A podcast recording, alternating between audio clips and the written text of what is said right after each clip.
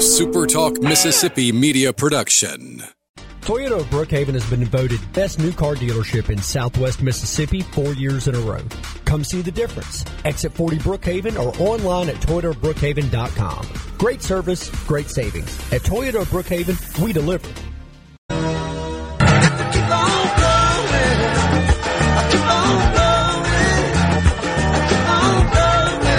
Welcome to Weekend Gardening with your host, the Empress of Everything Green, Nellie Neal. Garden mamas on the radio now to answer your questions and call you. Hello, baby. Hello, hello, hello. My goodness. You know, there's a lot of lichen in an old oak tree, but we can talk about all of that this morning. There's more lichen in my back garden now than there has ever been, but it's all on the ground thanks to the branches. Yeah, nothing like some of you have faced, but quite frankly, those particular trees needed a little pruning. I'm just glad they didn't go through the roof. So for those of you that it did, and I've got the pictures to prove that I've got friends in that very situation, the good news is it gets better.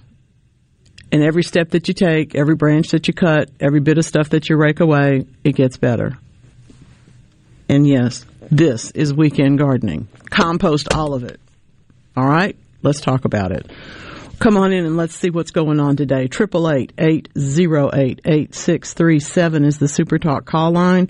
The C Spire text line is always open to you and is already bubbling up today. six oh one, eight seven nine, four three nine five. You know, one of the things that always happens in a week like this is that one of my cats disappears, and sure enough, the oldest one has decided that he's had enough. We don't know where he went, but he's no, he is not coming in to eat this morning. For those of you who think, well, so what, what, so what? He's a seventeen-year-old cat. Okay, but he's my seventeen-year-old cat. He's my responsibility. I got to worry about that. But, on the other hand, seventeen's a lot older than most cats ever get, so he's he's doing okay. He's pretty sharp. And I have to just count on that. My name's Nellie Neal. I am known as the Garden Mama. It is because everybody's garden needs a little bit of mama. It is always a tremendous pleasure to be here and something that I never, ever take for granted. Because guess what? Not everybody gets a microphone.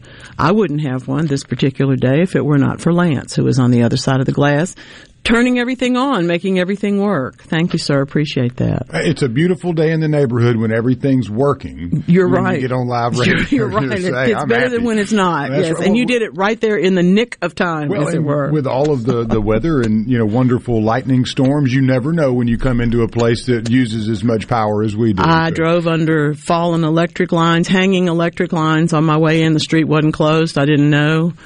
I got to got near here and. Every street light's out. Every light is out in all the buildings, all of the businesses and whatnot. And I went, hmm, wonder how we're doing. But got right here. That light was working, and it was went and pumped gas just to be sure. Yes, that's all working. So we made it, and we're glad that y'all could join us today because it's been quite a week, and we have a little bit more to go yet. We will talk about that. You want to talk about what to do and what not to do? Want to talk about what happened and what might, might or might not happen? Sometimes this show is all about forensic horticulture, that is to say, what happened to my plant and when, where is it going now? These are always good questions. I have to tell you, sometimes y'all's the texts that hang over from the previous day are absolutely mouth-watering. That was really good. Oh, my goodness. That doesn't sound bad. I tell you what, good morning. Glad to hear from the six six two today. Well, and then, you know, you and I both locked through the uh, the production window when we heard Guns N' Roses yes. on the coast. And so I was scrambling to do a little quick research because I was at the Jackson, Mississippi show. Were you? In nineteen eighty-seven. Oh, my goodness. Uh, when they opened for, um, I think it was, I'll have to look. I can't even remember because my, my that threw me off. You're kind of, well, yes. I'm just blown. I'm like, Guns N' Roses at yeah. eight o'clock in the morning is not our usual, but we're happy to hear it. But you know, that's at, delightful. Yeah, I was looking at the set list, and I mean, those guys, I remember hearing them, and I'd never heard of them. And then, you know, they opened, and we were there for the headline act, uh, which I think But was what you my, remember is Guns N' Roses, Crew, and there's yeah. a reason for for that. I think Motley Crue was ah, opening well, act. And, and so once you heard these guys, you're like, who who's going to? What? You know, what? What is this? And so I went and bought everything that you possibly could get, the record, the T-shirt, everything. And I have I have that record. You know, somewhere, that well, appetite for destruction when... Uh, now, all we need are some tickets to the coast. Man, yeah, I, I don't know if it'd be exactly the same, but hey, you know... Probably not. Probably not. But they're not in wheelchairs yet, so not I yet. think it's okay. Axel, yeah, I mean, he's, you know, he overcame his, uh, his hair issues, I think, and got some... Uh, some new hair? New hair. He's good to go now. So for those of you who go to Biloxi, we we insist on photographs, all please, right? Yes, we want We want to know all about this. I love when we have things from the Coast Coliseum and, and other venues around the state, things at Delta State, things in Tupelo, because it's always so much fun. I won't get there, but I love to hear about it, particularly when I know some of y'all will. Trey is, uh, as usual, weighing in from Grenada. How's everything? And, yeah, we have to we have to agree with you. We are composting just about everything at my house this week because we had a few interest. The piles are larger than they were. Let's put it that way. And, uh, yes, we, we appreciate that, Trey, very, very much. I have uh, been I have, have successfully harvested the first of the shishito peppers and eaten them.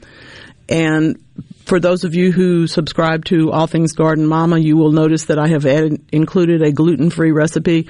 I always do that to tell you that I cook for people that are gluten-free. I am not always gluten-free by any means, and, and that's not, it's not my particular thing. But I do enjoy experimenting with stuff. So if you go to make a roux, and you're going to use, I'm telling you this because I have done it right and I've done it wrong. If you're going to make a roux and you're using a gluten-free flour, all right, for those of you who don't know what that is, just listen. You'll enjoy the conversation and the vision of me at my stove trying to get this roux to work. It's different, but it's not impossible.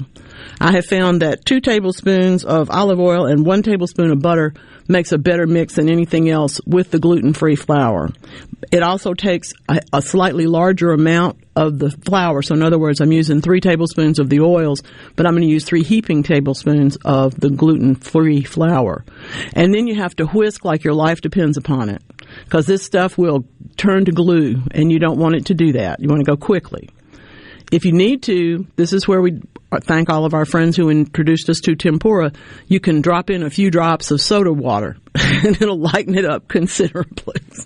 So then when you go to thin it out, of course, it takes more of whatever you're thinning it out with, broth or milk or something like that, because you have put in more flour. It was delicious. The shishitos were delicious. They were in there with the beans and the blistered cherry tomatoes, and I have to tell you, it was something else. I was really pleased with all of that. Shishito is another...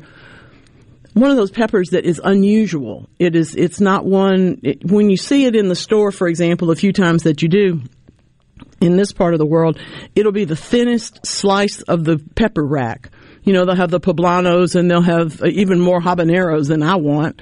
But then we get over to the really tasty shishitos. They're just, there's just a few there. So that's another good reason to grow yourself some. Why not? You ought to. You really ought to. I have been, uh, really pleased this week. It before, in between everything else, I have been digging things up. It's a little muddy now, but prior to that, earlier this week, I was able to dig up some of the ajuga that is in the back, and it's a little crowded to move it to somewhere else that I needed a little more of it. And I, it reminded me that I had not talked about or written about ajuga in too long. Ajuga is one of those plants that it depends on who tells you about it, whether or not you like it. It is oftentimes known as carpet bugleweed. It's also known as carpetweed. It's also known as bugleflower. So a lot of people have grown it over the years. But when we associate that word weed with a plant, usually it's not a favorable comparison, okay? So I prefer to say carpet flower or bugle flower, any of that. The reason for that is because this is going to be a rosette of plants that lays on the ground, keeps things from eroding away, absolutely prevents weeds from coming up because the mat is so thick once it gets growing. But then it blooms and it surprises you in late spring. The the flower spikes, the, the thing is flat on the ground, maybe, depending on what variety it is, it may be a little bit in motion, has a, a, a few puffy leaves, but mostly it's a flat rosette. The flower stems, maybe four inches tall, maybe a little taller, but the flowers themselves are like glass. There, it's a whole bunch of tiny little blue flowers on these things, sometimes white, but the blue ones are the ones I like. And it's a really, really sweet effect. Now, when it gets too crowded, they don't bloom, and they kind of grow up on each other, and it's, you know, it's not as attractive as it was. So that's a, a good reason to lift some out and share with the rest of your, either in my, in my case, another piece of the shady bed. There is one called Bur- Burgundy Glow that is, if you see this one in a container at the garden center, you'll have a hard time passing it up. It has really interesting pink and green and white leaves, and it, it doesn't look like that variegated sage that we all think about getting, you know, when we see it at the garden center. But it has those same colors in it, and it's it's a really nice thing in the shade. It's always nice to have light colors in the shade because, frank, frankly, it does uh, it does give you that, that advantage. Yes, you're absolutely right. Um, Jimmy and Madison is brown in the flower. I do that a little bit. Um, I tend to, I don't keep a jar of brown flour. I'm not, I'm not that, that grandma. we, all, we all know her. I don't keep grease in a can on the stove either. But anyway, but yes, I will brown the flour a little bit before I start the whole business just because I like the taste, the nuttiness that it gives to it. Thank you, Jimmy, for reminding me. I appreciate that. One of the things that you may or may not have seen, because, you know, let's face it, we've all been kind of busy this week. The, lots and lots of things are blooming really just in time for Father's Day, if you think about it. I don't know that I would be bringing lilies to my dad, but he'd probably like them if I did. There's so many daylilies right now and so many other things that are just absolutely beautiful right now. I want you to be sure that you enjoy them, and if you are where the weather is going to dive in again, that is to say anywhere, cut some flowers. Take them to a friend if you don't want them in your house, or if, like me, you have a kitten that will destroy everything that you bring indoors at the moment. Take the neighbor some. You'll be glad. The, the neighbor will be particularly glad, and you'll look like a genius. Bill in Poplarville says, uh, we have four ghost pepper plants, and the fruit on one plant is very pale green.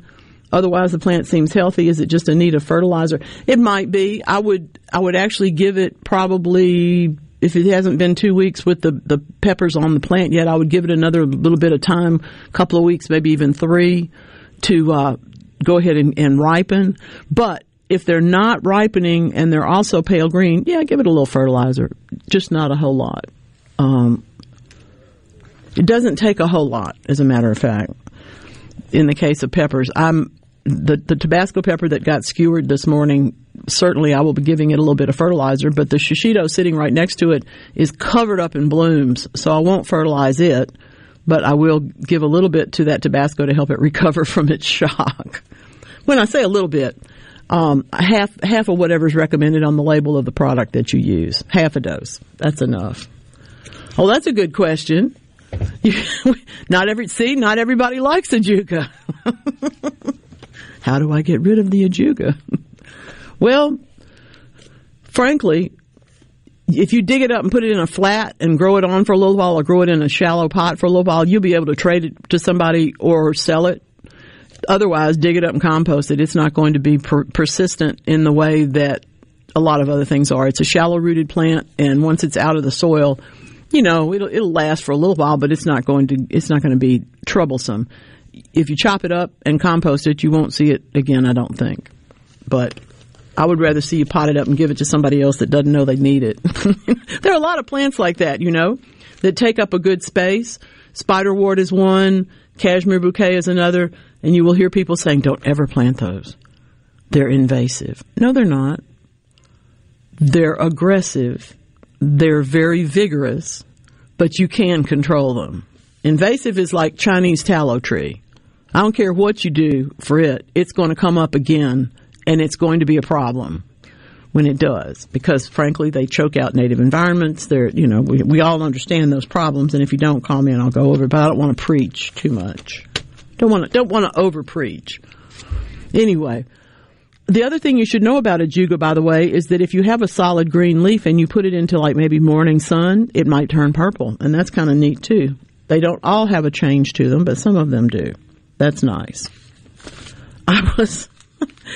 Oh, my goodness. I had to laugh this week. I have been um, kind of obsessed with brains this week for some reason or another. And, of course, then like everything else, if you start thinking about something, you immediately see it everywhere. Go and look here, look at that, look at this. And I was thinking about the qualities of some of the stuff that we understand in our brains is a little bit more obvious than others. But then they do some research and you find out other stuff. All right. For example, the Netherlands Institute for Neuroscience is working on this, and I think it's wonderful. We all are aware of dopamine. The neurotransmitter dopamine is something that, frankly, people who don't have enough of it have a very hard time keeping themselves on a stable, stable plane of existence. One school of thought says that the dopamine provides a learning signal. In other words, it'll clue you to something, and that's why it makes you feel better, because you're learning something.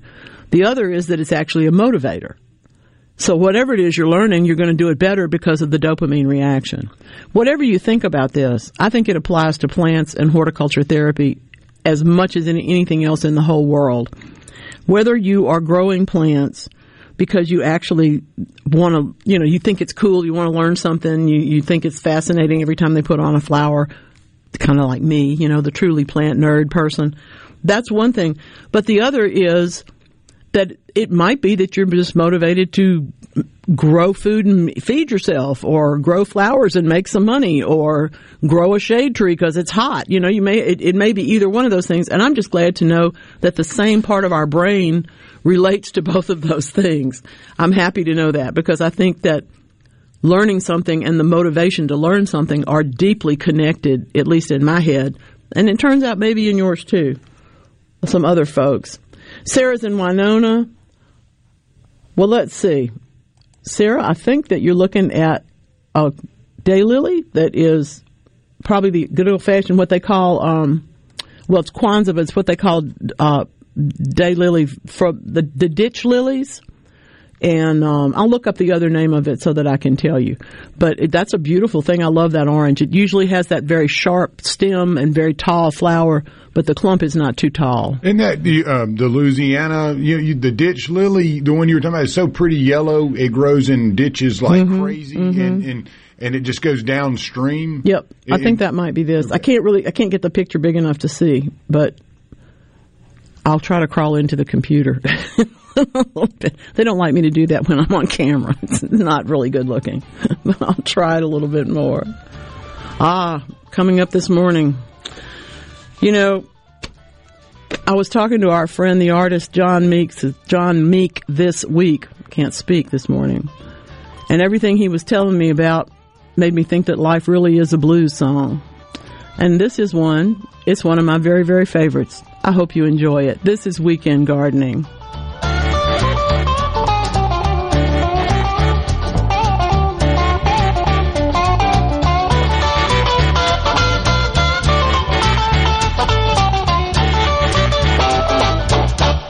So pure, it's the morning dew. Railroad love, this Friday too. Oh, I they talk and say, come on. What killed me, baby, is your head and tongue. Are you looking for a contractor for your new home or remodel? Go licensed. Unlicensed contractors may try to convince you that pulling your own permit can save you money, but they may do shoddy work, or in some cases, no work at all, costing you far more in the long run. Protect yourself and your investment by comparing estimates from three licensed contractors. Remember, go licensed. For more information, contact the Mississippi State Board of Contractors at m s b o c dot u s. Hello, I'm Colonel Randy Ginn, Director of the Mississippi Highway Patrol. In twenty twenty-one, M H P investigated one thousand four hundred eighty crashes involving commercial motor vehicles on Mississippi roadways. Many of those crashes could have been avoided. The M H P Motor Carrier Safety Division is partnering with big rig truckers to conduct safety checks across our state through the Troopers and Truckers Safety Initiative. The Department of Public Safety and the Federal Motor Carrier Safety Administration are working together with one common goal, to keep our highways safe for everyone. Thank you and drive safe. Garden Mama here for Lakeland Yard and Garden to ask you, why do we garden anyway? Are you looking for a beautiful retreat where you can get away from it all? Seeking to reduce stress? To have a home you can really enjoy and invite friends over? Lakeland Yard and Garden is ready to help with your garden paradise. In addition to being a complete nursery, greenhouse, and garden shop, Lakeland offers patio furnishings, including couches, chairs, tables, and much more. Let the professionals at Mississippi's largest garden center help you get away from it all right there in your own backyard. Why do we garden? Because we love it. We love the outdoors, and yes, we do want to get away from it all sometimes. Lakeland Yard and Garden is celebrating forty-three years of serving all your garden needs. We're growing your way at Lakeland Yard and Garden, Lakeland Drive at Airport Road.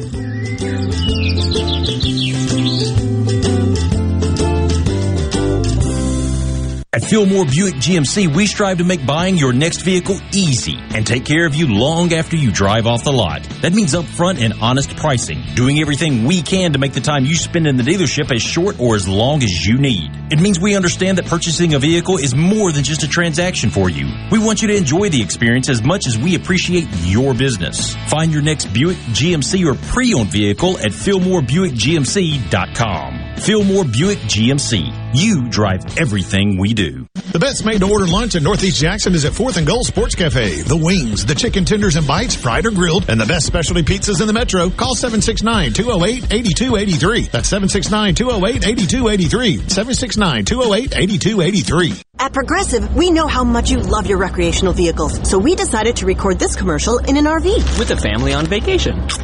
Mom, who are these people? Oh, that's Flo and Jamie. They're recording a commercial, sweetie. Don't they do that in the studio? Oh, normally. No. But we wanted to feature a family who bundled their home and R V and saved with Progressive. Um, yeah, it looks like you're all out of chips. Okay, I think we'll just drop you off at the next gas station. Bundle your home and other vehicles with Progressive. Progressive Casualty Insurance Company, affiliates, and other insurers. Discount not available in all states or situations. Hey, guys. This is Kenan Thompson. I have a problem with you. Yes, you. None of y'all told me that Auto Trader has millions of new and used cars that I can shop from home. I thought we were friends. I put smiles on your face, but I'm not smiling. No one told me that with Auto Trader, a dealer can deliver cars to my home or that I could shop by price on Auto Trader. No one. Consider this friendship that you just learned we had officially over. Finally, it's easy. Auto Trader. With the current market and economic volatility and all the chaos in Washington, if you're feeling anxious about your investments, tune in to Supertalk Jackson ninety-seven point three on Sundays from eight thirty to nine thirty a.m. for Element Wealth Radio with Jeremy Nelson. Learn more at my element wealth dot com.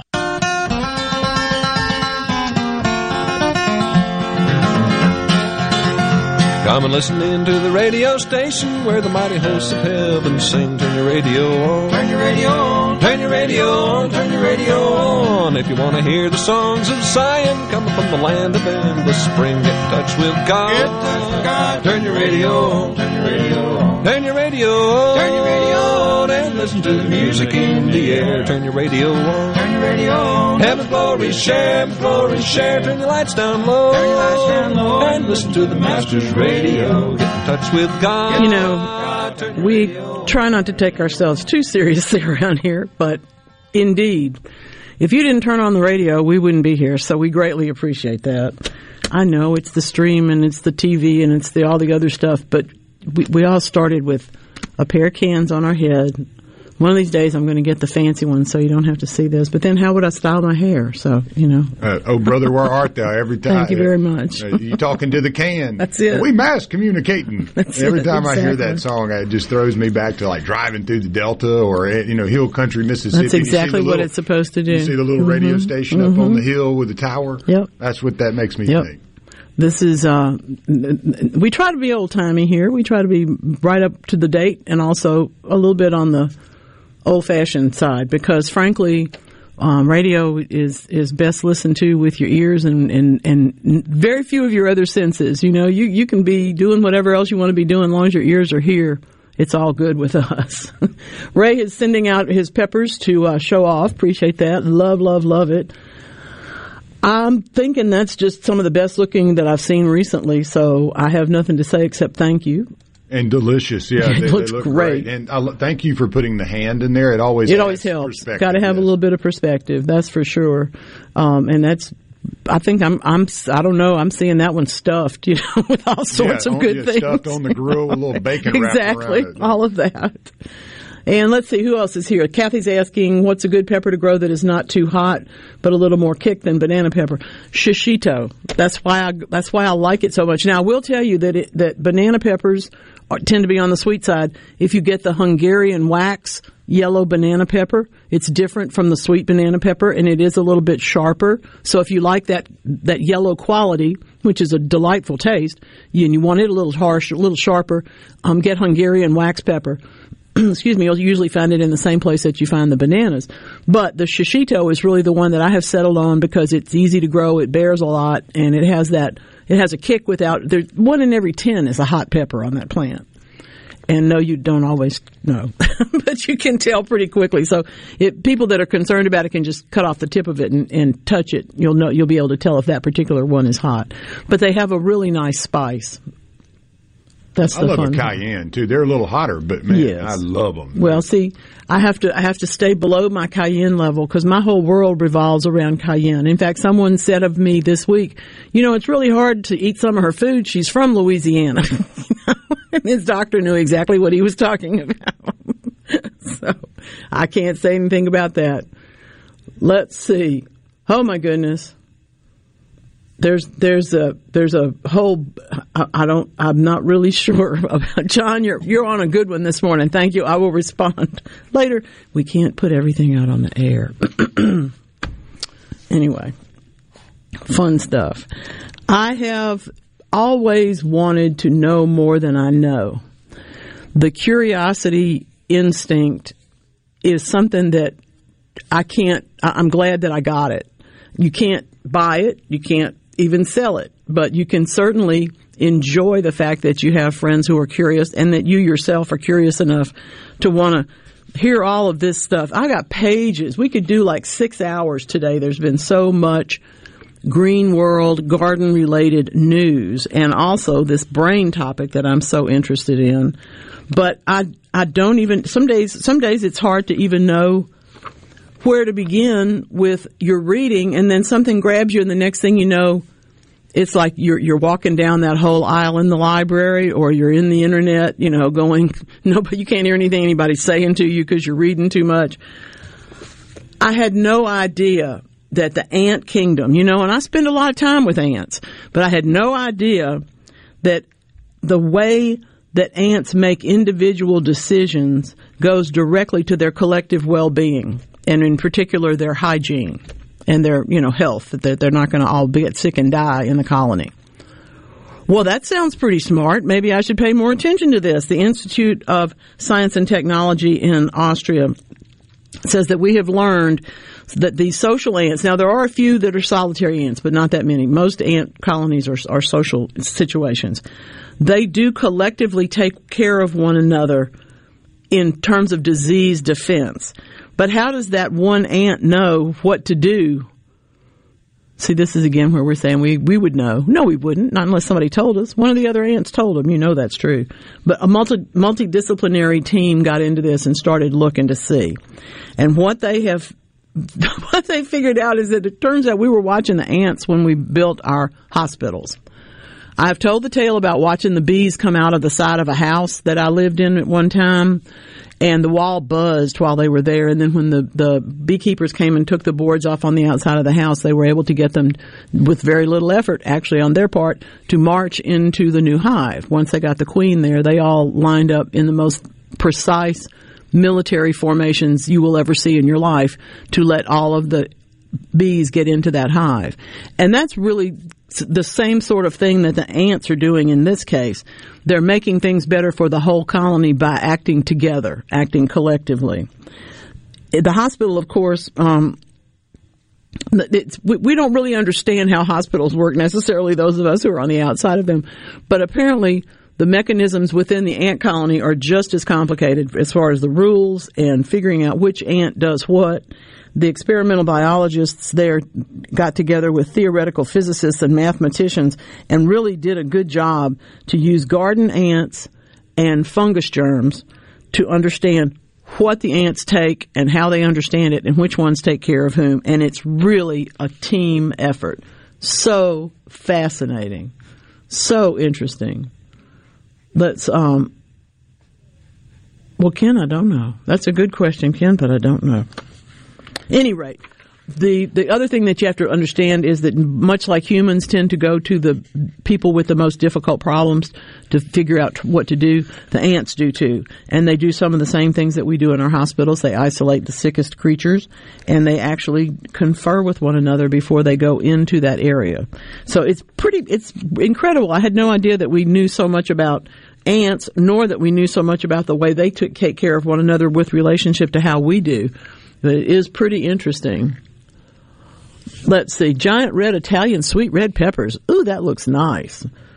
He's t- we're talking about the, um, he's talking about his curves. Is that what? We'll, we'll get with Ray in a minute. We'll find out what that's all about. I am, um, and that is that is Ray that sent us mm-hmm. that beautiful mm-hmm. pic, and he was curious what the brown spots would be on that huge Italian sweet red. That would be pepper. normal. Be normal? Well, because it's been so wet. Okay. We've had um, what happens is that at some point in the process, probably while they were still on the plant somewhere, and it it. it It's in this in this case in his yard, but it could have been in a field someplace too. We'll have a little bit of spotting, and then they will have treated the plant with a fungicide before they shipped it. And in this particular case, I don't. It's it's so minimal that I don't think you've got a problem. If you feel like the plant is staying too wet, and it is in a nice, looks like a good clay container, so it shouldn't be. Just move it underneath the the either the eave or the garage or something overnight. Um, while it's when it's when it's raining so hard at night, and then put it back out in the sun, you'll have a little bit less of that eff, that effect. A little mulch in the top of the pot also helps with that because it keeps things from washing up out of the container if that's what they were going to do. I also need to remind you that when we have um, when, when we have peppers or when we have tomatoes and they have one blemished area, they're still edible. So just cut around it. Don't be so. I don't even know what the word is. Perfectionist? Picky. Picky? Picky might be the right word. Hey, I've, I've I'd eat these peppers right now. Oh, I mean, they're, they're lovely. Yeah, I, I've been, you know, my, my bananas, the sweet banana peppers have been producing well. Uh, the oh, last good. few days, uh, the wind and the rain yeah. knocked a couple little bitty ones off. I had a, a tomato that fell off from the, you know, it was a golf ball sized beauty, and mm. it broke my heart, you know. Um, and then the, uh, I still haven't gotten any jalapenos going, but man, that plant's really taken off. Mm-hmm. It's just not producing. The hot weather really will help with that. And, and then the cayenne. Really into it. You all, know? I'm, I'm pepper. Yeah. I'm doing great with the peppers right now. Do you grow the long cayenne or the little short? About pe- an inch, inch and a okay. half. Okay. There's yeah. another one that's about four inches long that'll hurt you. It's, some, it's sold under different names, but sometimes it's sold as Big John's cayenne or different different names. I don't even know whose seed strain it is, but. That's the only one that I've ever not been able to eat, and I'm a, a cayenne girl from my whole life, so I like them. Um, I will say, though, take one small bite if you've not done this before. We're not trying to hurt you. And banana peppers, to me, are better than bell peppers, but they, I don't even find them spicy. I like them. What, what is the pepper of uh, that is used in sriracha?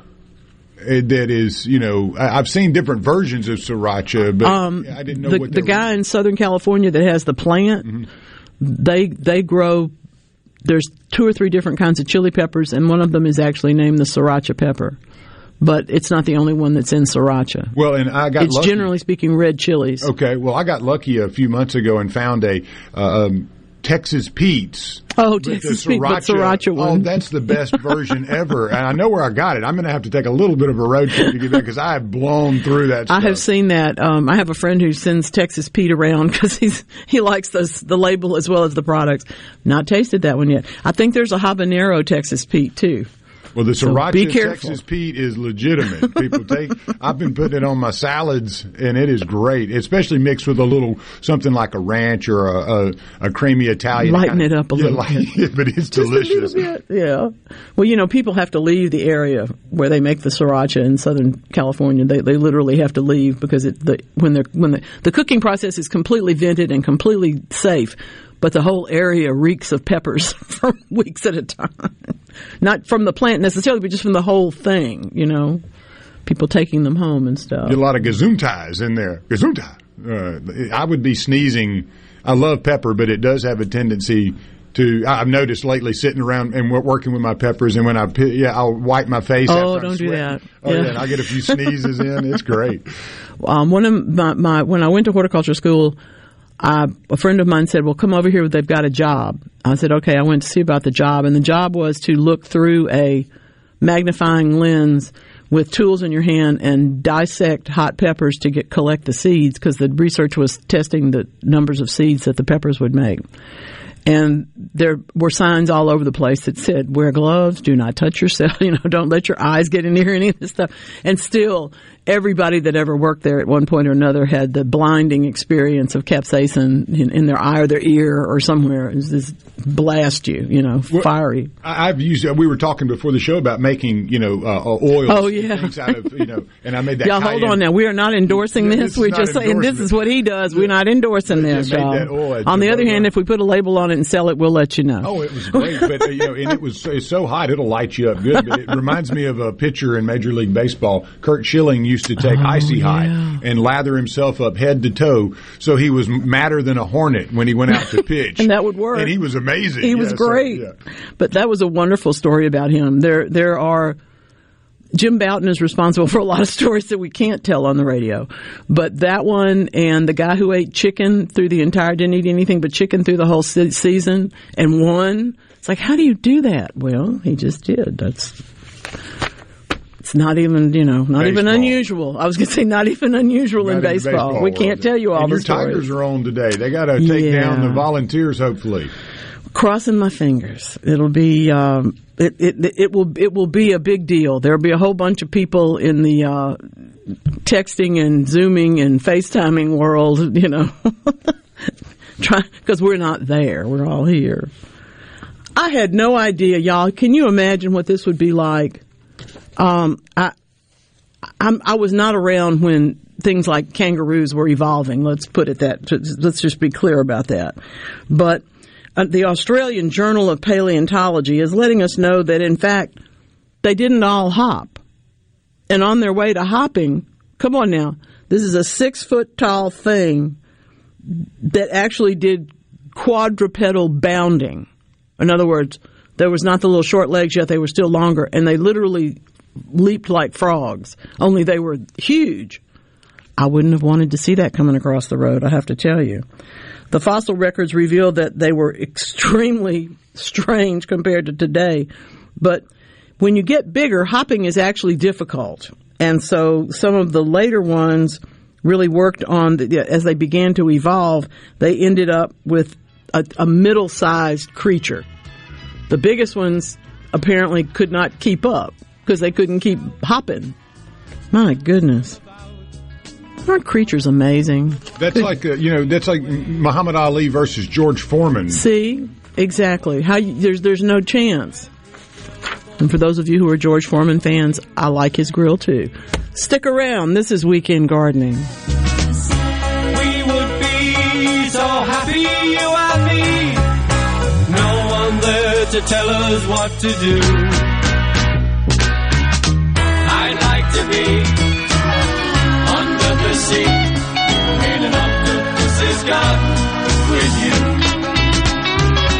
In an octopus's garden with you. In an octopus's garden with you. Do you ever feel like you are in the dark? Well, with a propane generator, you'll never be in the dark again, at least when the lights go out. Enjoy the comfort and safety of knowing you have a propane generator always ready when the electricity goes out. Propane generators assure you will always have power. Propane-fueled, clean cooking, hot water on demand, warm and consistent heat and power when you need it most. Why would you choose anything else? Propane. Clean American energy. Visit m s propane dot com today. We are advocacy, a century of wins, protecting private property rights, advancing technology, sustaining our land, conserving our natural resources, all to pass on to the next generation. We are the Mississippi Farm Bureau Federation, one hundred years and counting. Become a member today at m s f b dot org. Greatness doesn't happen overnight. It takes time, focus, and dedication. At Shelter Insurance, we understand that because we put in the hard work and dedication for decades. And that commitment is paid off with award-winning customer service for your auto, home, and life insurance. Jamie Creel, Shelter Insurance. Come see why we're more than just an agent, proudly serving the Jackson metro area and the great state of Mississippi. Give us a call at six oh one, nine nine two, six thousand.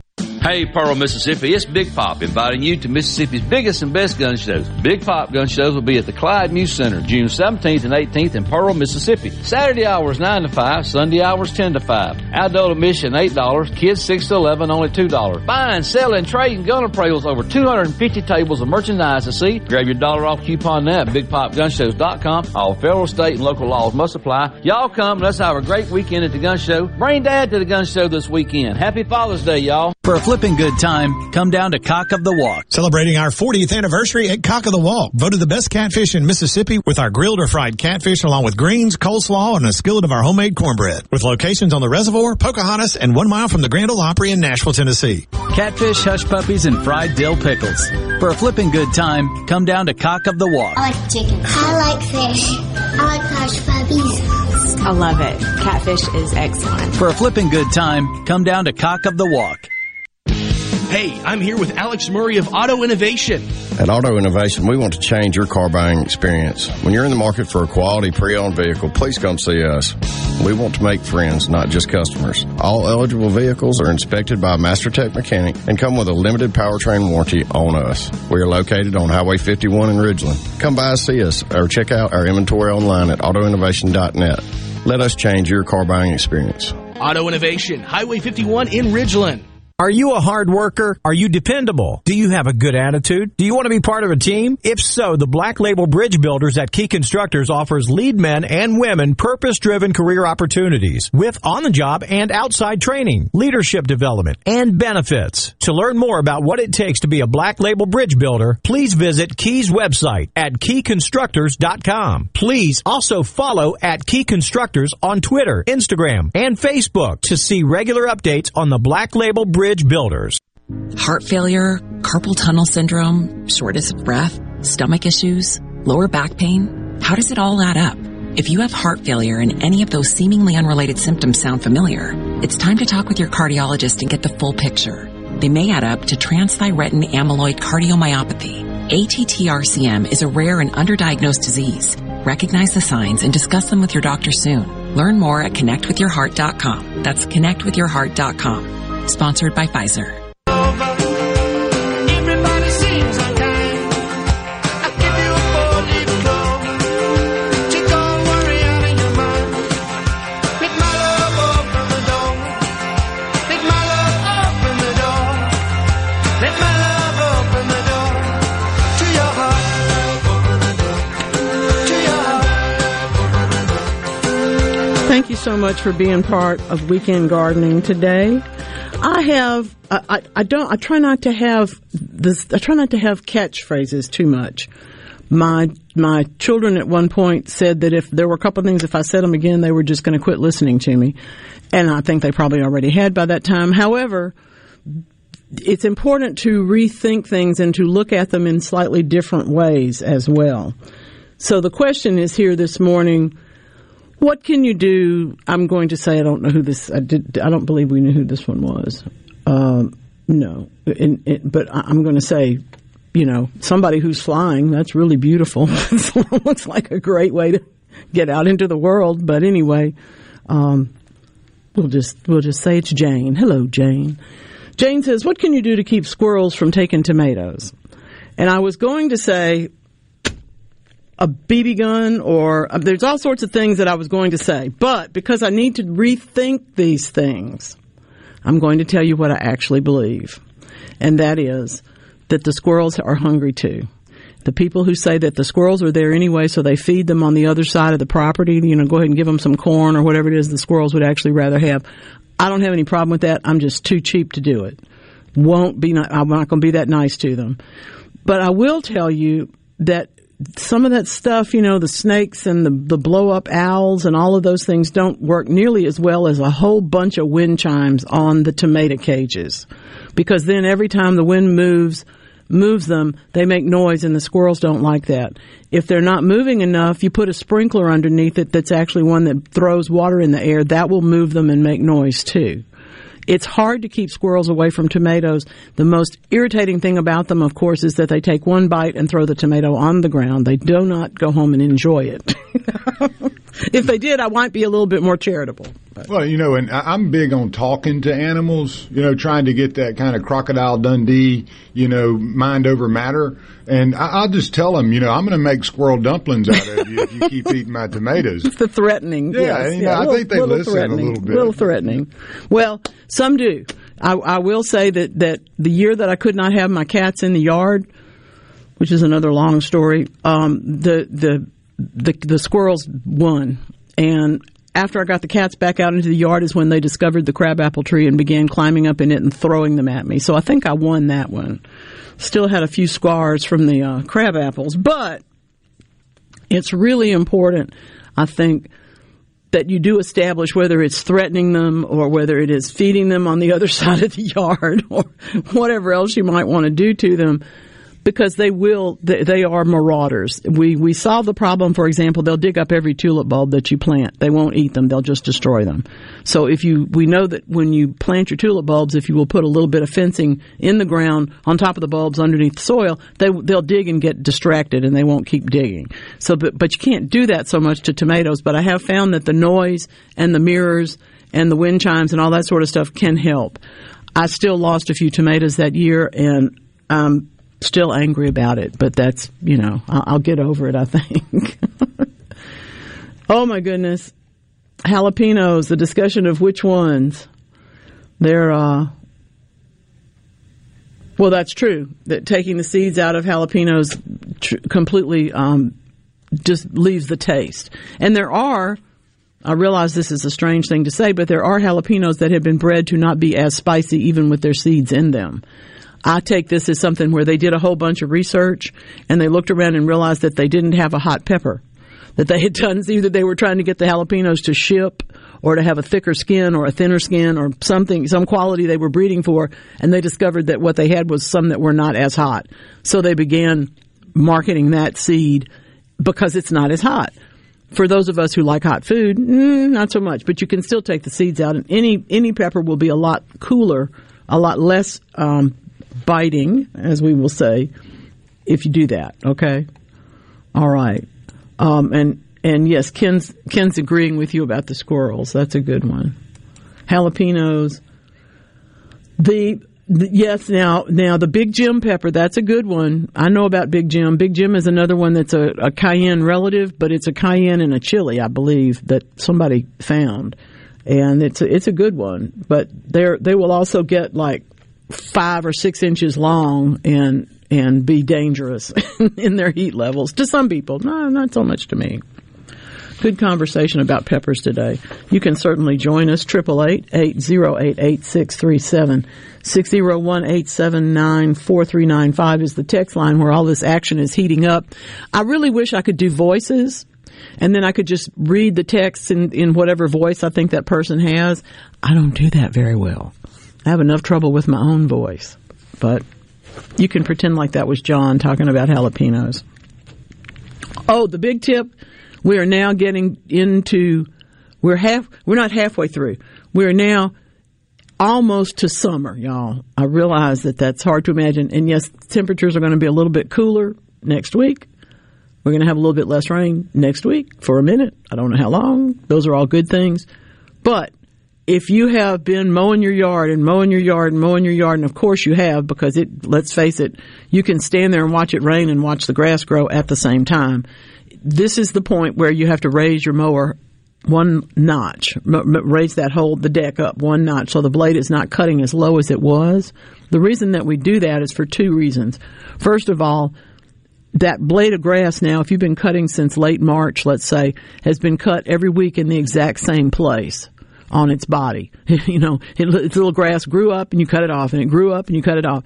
Well, after several weeks, and in this case it has been several weeks, couple of months, we're looking at a, a grass blade that's not as healthy as it was. So if you'll raise the mower height just one notch, then you're cutting at a higher point. You're also allowing the grass to get a little bit longer in the hot weather so that it can transpire a little bit more efficiently and therefore, hopefully, grow a little bit better. But those are the, those are the things that you really do need to understand everything all the time. We, we talk about, for instance, keeping a Bermuda lawn between a quarter and a half an inch tops, you know, if you're if you're doing a manicured lawn. I'm more in the favor of the inch department, but I've read I've read a lot of things and seen a lot of things. I understand people mow them shorter. You still need to raise it up at this point a little bit. Otherwise, you you, you can give yourself more problems because you'll slow the grass down if you just keep ha- hacking on it and hacking on it. Okay?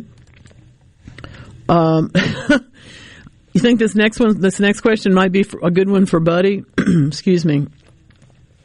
I don't have squirrels in my attic. I have cats in my attic, too, so I'm not a really good one on that. You have to close up everything so they can't get in, and that, that does take more. I'm being perfectly serious about this. I have an old house, and if an opening can open, it will open, and if it can open, the squirrels will get in. So, yeah, it takes inspecting it and keeping it all closed up, and and also, quite frankly, some other creature like a dog that run, you know, you might have a little feist dog that likes to run around in the attic, or cats that like to run around in the attic. That will actually dissuade them. The squirrels are looking for somewhere to nest and rest, and if, if your animals are there regularly, they're not going to do that. Now, somebody else will have a better idea, and they'll send it in, and we'll talk about it coming up in the next hour. We'll have, we'll have lots more, I'm sure, about squirrels in attics. Oh, we always do. Isn't that the truth? I have another piece of information for you. My cannons probably look as bad as yours in some cases, and I'm going to tell you what. I have cut them down. I have dusted everything with a little bit of, uh, uh, in this particular case, I was using a biological worm control, but you may have some other thing you want to use. Let them come back. Don't give up. Cut those cannons. Let them come on. They'll be blooming again in a month. Okay? All right. There's another, something else you can do today that doesn't involve getting in the mud too much. That's good. Oh, my. We've already thrown ourselves through a quick hour. Thank you very much for your phone calls and your texts. Come on, let's have some more. This is Weekend Gardening.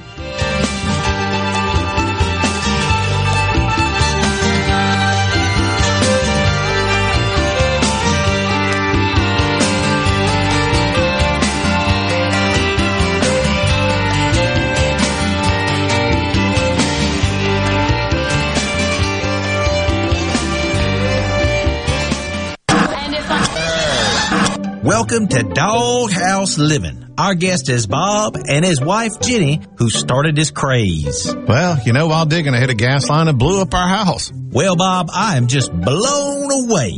No pun intended, of course. Why wouldn't you just call eight one one? So, the takeaway, folks, to stay out of the doghouse, call eight one one before you dig.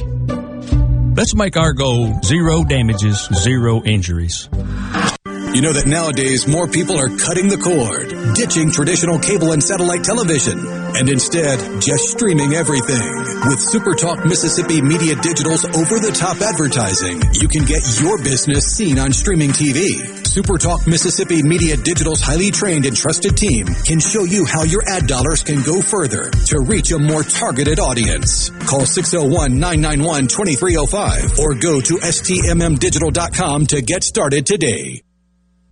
I'm David Frederick, owner of Frederick Sales and Service in Brandon. I'm here to tell you that springtime is the best time to buy a new X-Mark zero-turn mower. With unmatched quality of cut, ease of operation, and low maintenance, it's no wonder why X-Mark is the number one choice of landscape professionals. With sizes starting at forty-two inches and zero percent financing available, we have an X-Mark zero-turn for all size lawns. Come by my store and see why Frederick's has been leading the way and serving you for thirty years since nineteen ninety-three. Here at the Almond Joy factory, where tropical vibes abound, we use soft, fresh-tasting coconut, the crunchiest almonds, and delicious chocolate candy. Ah, but do you know what our most important ingredient is? Sometimes you feel like a nut. Sometimes you don't. Almond Joy's got nuts and something even way better than that. Yes, Almond Joy is made with almonds and joy. your home for Ole Miss sports. W F M N Flora Jackson. Supertalk Mississippi. Powered by your tree professionals at Barone's Tree Pros. six oh one, three four five, eight oh nine oh. I'm Caleb Sailors, and you're listening to Supertalk Mississippi News. A twenty-seven-year-old man is dead after suffering from wounds from what officials call a homemade explosive device. Around five thirty p.m. Thursday, deputies with the George County Sheriff's Office reported to a home on Nichols Lane in the Bexley community. Upon arrival, officers found a man dead in his yard with significant wounds from the device. Further investigation of the area led to the discovery of paraphernalia associated with the making of a homemade explosive device. The case is currently under investigation by multiple agencies. Those with information are encouraged to contact the George County Sheriff's Office. And for the third month in a row, Mississippi's unemployment rate has reached an all-time low. The Bureau of Labor Statistics reported that the state's unemployment rate for the month of May is three point two percent, which is half a point lower than the national average of three point seven percent. Nebraska, South Dakota, and New Hampshire led the nation with one point nine percent of residents jobless. We are agriculture, the number one industry in Mississippi. We are one hundred eighty thousand member families strong, a century of generations. We are grassroots Mississippi in all eighty-two counties. We are Unified, the largest general farm organization in Mississippi. We are the Mississippi Farm Bureau Federation, one hundred years and counting. Become a member today at m s f b dot org. Supertalk welcomes Guns N' Roses to the Mississippi Coast Coliseum in Biloxi on September twentieth. And guess what? We got your chance to go for free. Win tickets to the concert, a luxurious hotel stay at Beau Rivage Resort and Casino, plus a stretch limo to get you to and from the show in style. It's Guns N' Roses Live. Live. Complete details on how you can win. Coming soon from Supertalk Mississippi Media. Greenville Mayor Eric Simmons is thrilled with the economic progress in his community. In twenty twenty-two, we had the largest number of businesses opening in Greenville, in Greenville history. The Chick-fil-A, the Jack's, the Goodwill, a yeah. Veterans Clinic uh, that we want to thank uh, our federal partners, uh, Congressman Thompson, Senator Cindy Hyde-Smith, and Congress, uh, Senator uh, Roger Wicker. Mm-hmm. Uh, we've done over four hundred million dollars in local, state, and federal investments. The courthouse now, uh, we want to thank our federal partners for that, and our good friend for his legacy project, uh, Senator Thad Cochran. Mm-hmm. uh, the, the stilts are in the ground now, and that's going to be a sixty million dollars uh, new federal courthouse, which is going to be an anchor to what we're seeing downtown. Uh, there is not a building for sale downtown. Stay up to date with all the latest Mississippi news by signing up for our free newsletter at supertalk dot f m. With Sports Mississippi, I'm Dixon Williams. The College World Series is underway in Omaha, Nebraska. Five of the top eight national seeds made it to Omaha. Wake Forest, the overall number one seed. Florida Gators, the number two seed. L S U is the number five seed. Virginia at number seven. And Sanford at number eight. In the bracket two games that get underway today, the Wake Forest Demon Deacons, fifty-two and ten, take on Stanford, who's forty-four and eighteen. That game will get underway at one o'clock. The L S U Tigers, who are forty-eight and fifteen, take on the Tennessee Volunteers, who are forty-three and twenty. That game will get underway at six o'clock. L S U took two of three from Tennessee in the regular season in the S E C. And the Florida Gators got underway yesterday. There's the other S E C team in Omaha. Three made it to Omaha out of the ten. They made it to postseason play. T C U and Oral Roberts and the Virginia Cavaliers were the games that played yesterday. I'm Dixon Williams. This is Super Talk Sports Mississippi. We are agriculture, the number one industry in Mississippi. We are one hundred eighty thousand member families strong, a century of generations. We are grassroots Mississippi in all eighty-two counties. We are Unified, the largest general farm organization in Mississippi. We are the Mississippi Farm Bureau Federation, one hundred years and counting. Become a member today at m s f b dot org. Do you ever feel like you're in the dark? Well, with a propane generator, you'll never be in the dark again, at least when the lights go out. Enjoy the comfort and safety of knowing you have a propane generator always ready when the electricity goes out. Propane generators assure you'll always have power. propane-fueled, clean cooking, hot water on demand, warm and consistent heat, and power when you need it most. Why would you choose anything else? Energy for everyone, propane. Visit m s propane dot com. That's m s propane dot com today.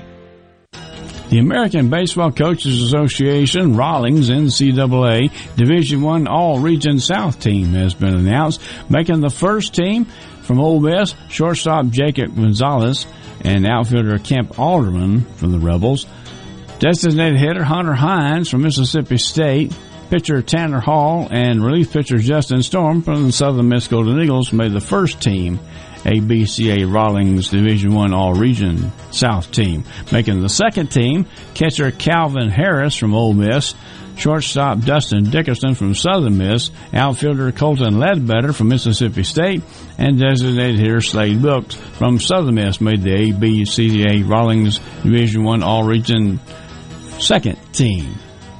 I'm Dixon Williams, and this is SuperTalk Sports Mississippi.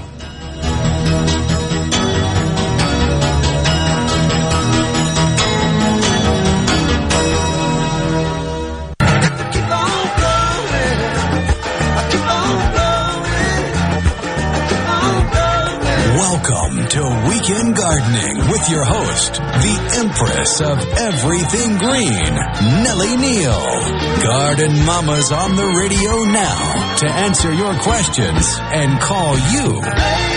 Hello, baby. Hello, hello, hello. Welcome into Weekend Gardening. Phew. If you're just tuning in, we've been busy.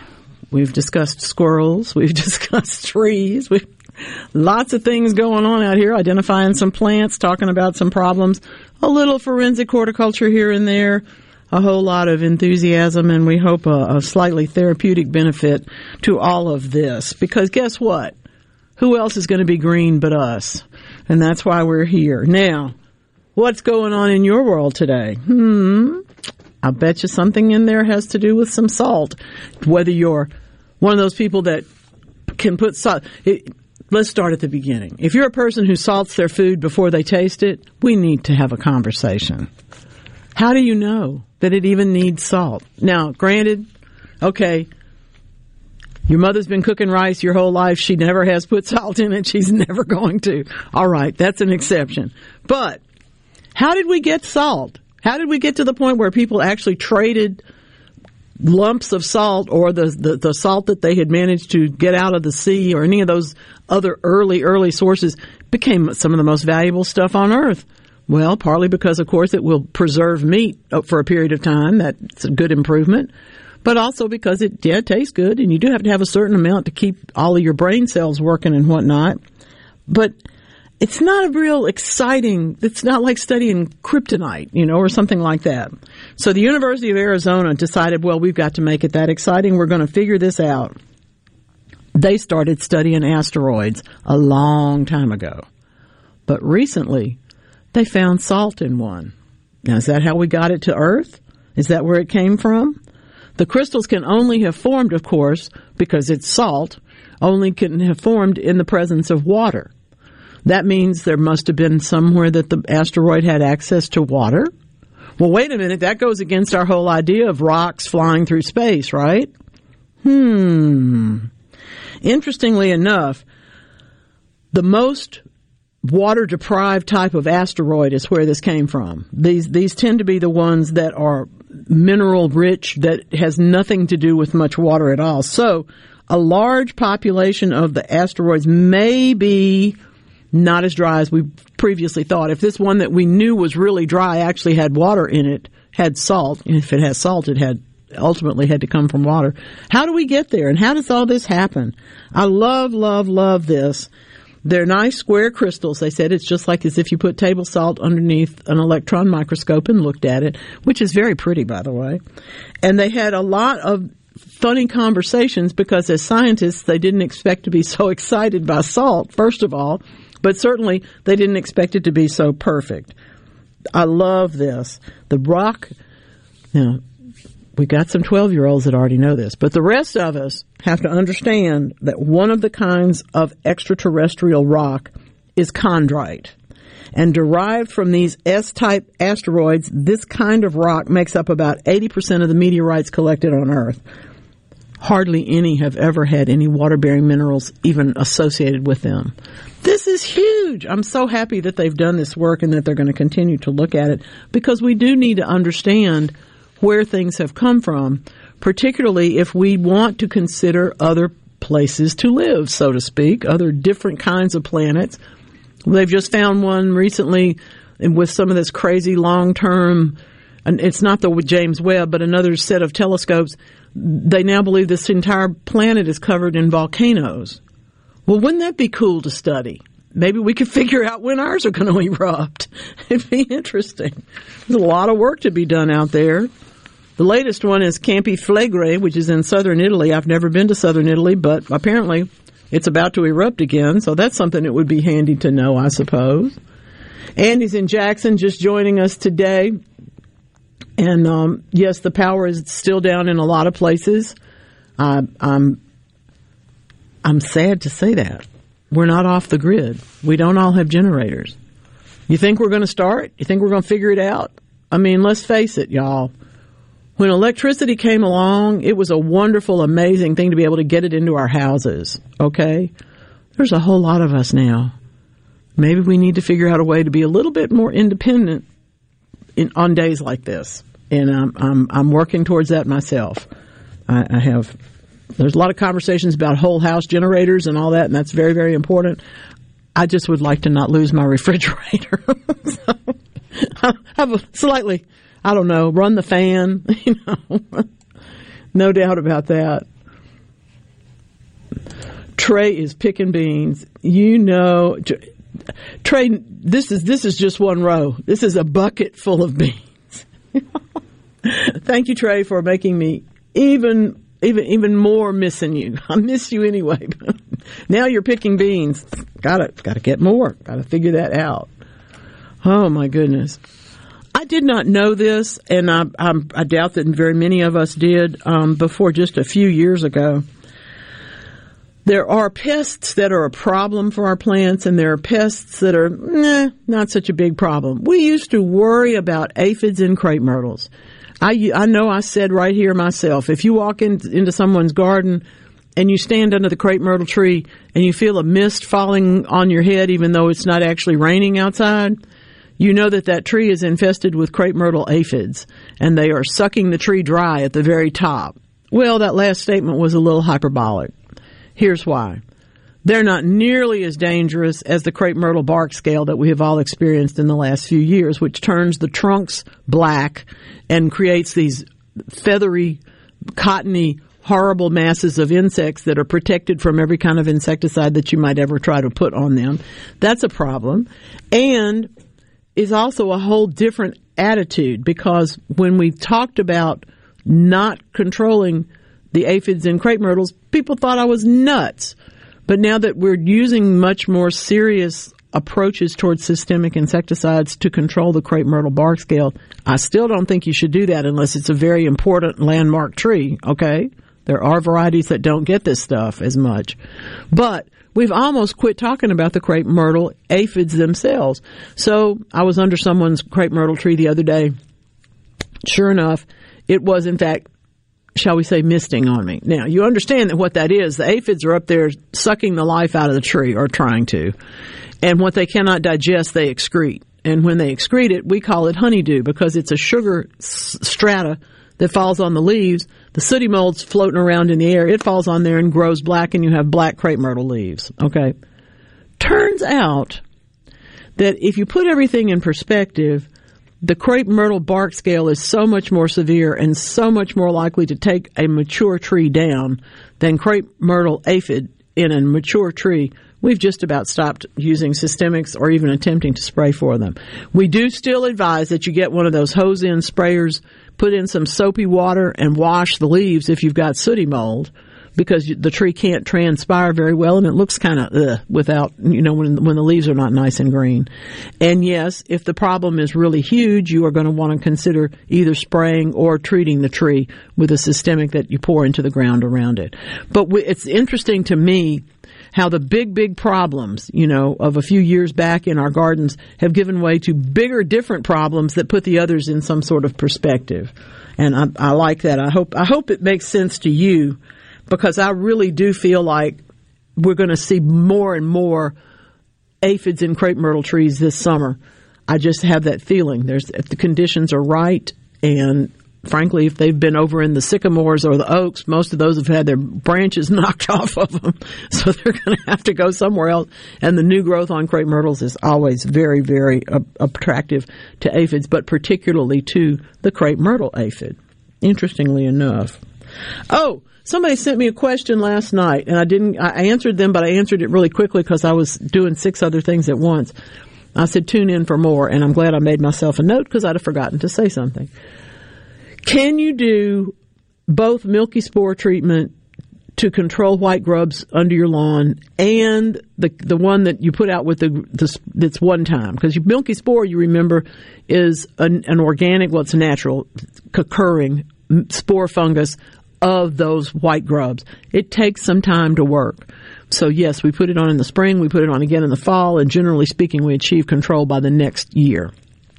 That may not be quick enough in some cases. If the moles are there and they're digging through your lawn, what they're trying to eat, of course, are the white grubs.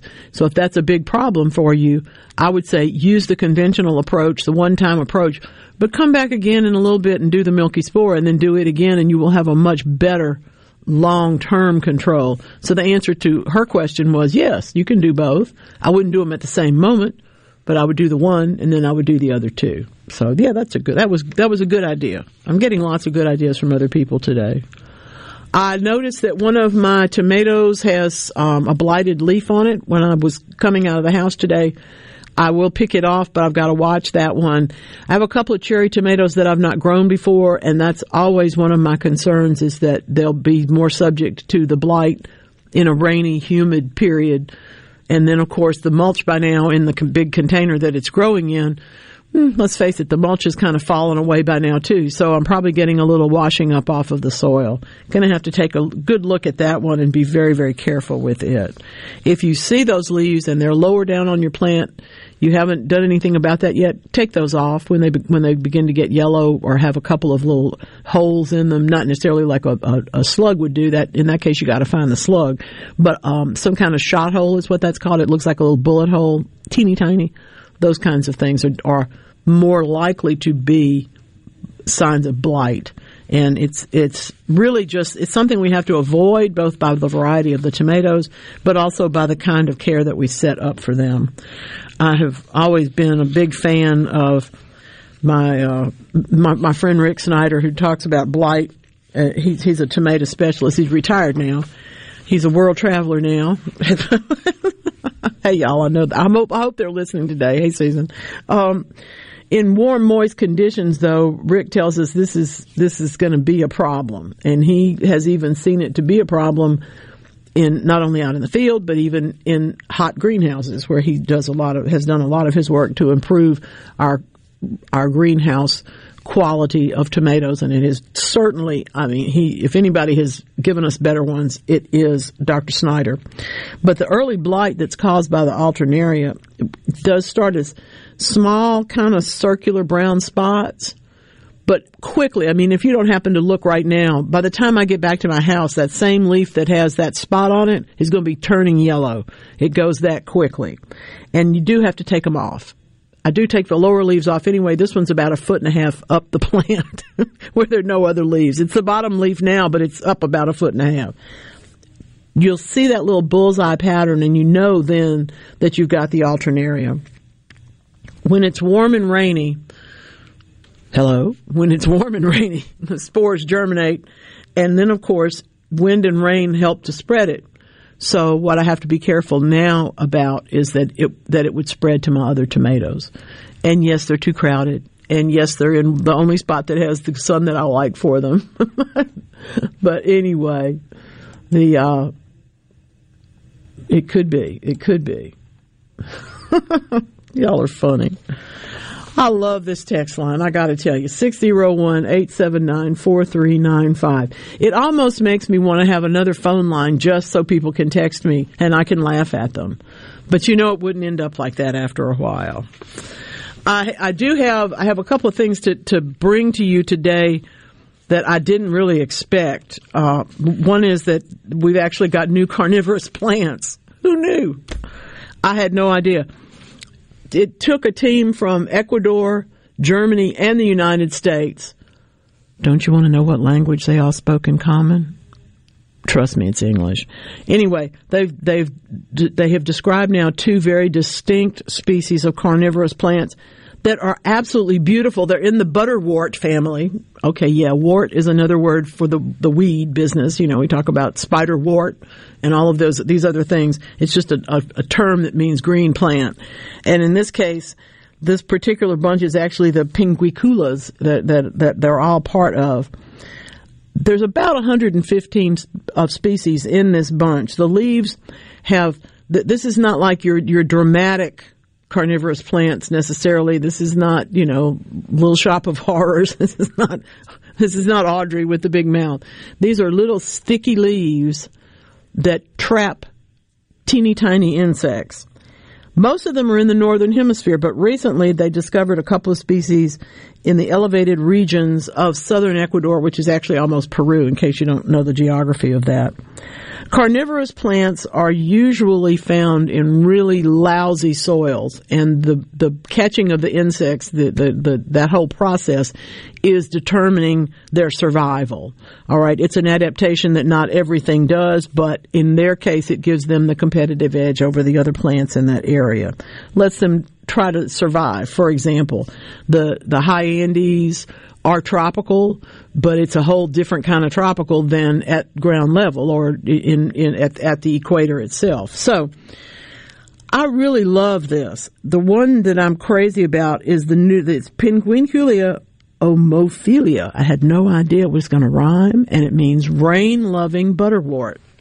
The things you can learn. My Latin professors would be so happy that I can even say these things, much less that I know what any of them are supposed to mean. But it's so clever. Um, they've just they they've now realized that they have a whole lot more of these now that they know what they're looking at. They found out that they have a great many more of them than they did have. This is neotropical biodiversity, and it won't be the last time you hear that phrase. They may have introduced it, but they're going to keep going. Isn't that fascinating, though? I mean, attracting insects Isn't that something? To your leaves, uh, you know, trapping them, yeah, and then digesting them. Yeah, they're done. They're yeah, done. And, just, and, in fact, the plant next to it that can't do that may not survive. Right. Well, that's Because amazing. There's no nutrient in that rock. Well, and let's hope that with those little lights that are flying around in the sky are not butterworts, because...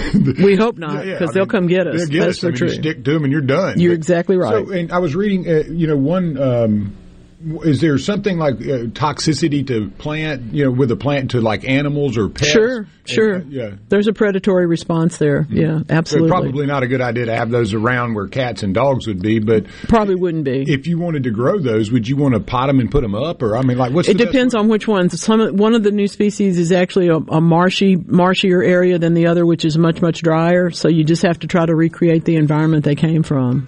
And I imagine that that's what they'll do in display places. Um, yes, there are places called herbariums where they put these things and let you go see them. It's kind of cool. It's it's it's like visiting a library when you go to a new town. I like to go to grocery stores. You know, what do you, what do you like? Anyway, now look, we're going to go over here. We're going to fix John's boat. And then we're going to talk about everything else that's going on here. This is Weekend Gardening. Don't cry, baby, look at where you've been. Everybody knows you just need a friend. Please, please, please, go down on your knees and carry on, carry on.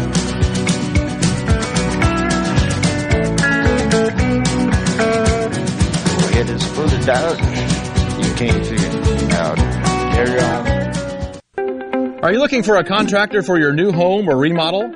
Go licensed. Unlicensed contractors may try to convince you that pulling your own permit can save you money, but they may do shoddy work, or in some cases, no work at all, costing you far more in the long run. Protect yourself and your investment by comparing estimates from three licensed contractors. Remember, go licensed. For more information, contact the Mississippi State Board of Contractors at m s b o c dot u s. Supertalk welcomes Guns N' Roses to the Mississippi Coast Coliseum in Biloxi on September twentieth. And guess what? We got your chance to go for free. free, free. Win tickets to the concert, a luxurious hotel stay at Beau Rivage Resort and Casino, plus a stretch limo to get you to and from the show in style. It's Guns N' Roses Live. Live. Complete details on how you can win. Coming soon from Supertalk Mississippi. So how do you know if you have hail damage? Not all roof damage can be spotted from the ground. Gallo here. From experience, believe me, you need a pro that you can trust to give you an honest assessment of your roof. There's no better team than Watkins Construction and Roofing. You can trust them to give you an honest evaluation. The Watkins team will answer your call twenty-four seven and give you a complimentary roof inspection and estimate. Plus, count on them to get back with you as fast as the next business day. Financing's available. Count on the pros. Watkins, six oh one, nine six six, eight two three three. Garden Mama here for Lakeland Yard and Garden. Now is the time to get yourself to Lakeland Yard and Garden for the largest selection of patio furniture, outdoor, indoor living areas, umbrellas, replacement cushions, and beautiful fountains and stepping stones. You'll even find Komodo Joe grills and collegiate gift items. The expert staff members at Lakeland Yard and Garden will be happy to guide you through their large nursery stock of bedding plants, perennials, tropicals, and more. While you're there, be sure to get your topsoil or mulch sold by the bag or in bulk. Lakeland Yard and Garden even offers local delivery. Lakeland Yard and Garden, growing your way and serving you for over forty years. Stop by or call today, located at Lakeland Drive and Airport Road, six oh one, nine three nine, seven three oh four, online at lakeland yard and garden dot com. Listen to your Garden Mama now. It's Lakeland Yard and Garden Center for all your gardening needs and a whole lot more. Do you have heart failure and often hear, "Those stomach issues ruined your birthday"? "You're too tired to play catch, Grandpa." "Sweetie, you haven't touched your tools since the carpal tunnel syndrome diagnosis." If these seemingly unrelated symptoms sound familiar, talk to your cardiologist and ask about transthyretin amyloid cardiomyopathy, or A T T R C M, a rare and underdiagnosed disease that gets worse over time. Learn more at connect to your heart dot com. That's connect to your heart dot com. Sponsored by Pfizer. Ladies and gentlemen, Mazda of Jackson would like to introduce the all-new twenty twenty-four Mazda C X ninety, the car that takes luxury to the next level. Imagine being behind the wheel, feeling the comfort of the premium leather seats, and breathing in the aroma of genuine wood trim. And that's just the beginning. The C X ninety has a sleek design that's sure to turn heads wherever you go. The exterior is built to impress with bold lines and an athletic stance. But don't let its sporty exterior fool you. The C X ninety is built for families. With three rows of seats, it comfortably accommodates up to seven passengers. Plus, there's ample cargo space for all your gear. And for those who demand the latest technology, the C X ninety delivers. With a state-of-the-art infotainment system and advanced safety features, you'll always stay connected and safe. The all-new twenty twenty-four Mazda C X ninety. Luxury, performance, and family-friendly, all in one package. Test drive yours today at Mazda of Jackson.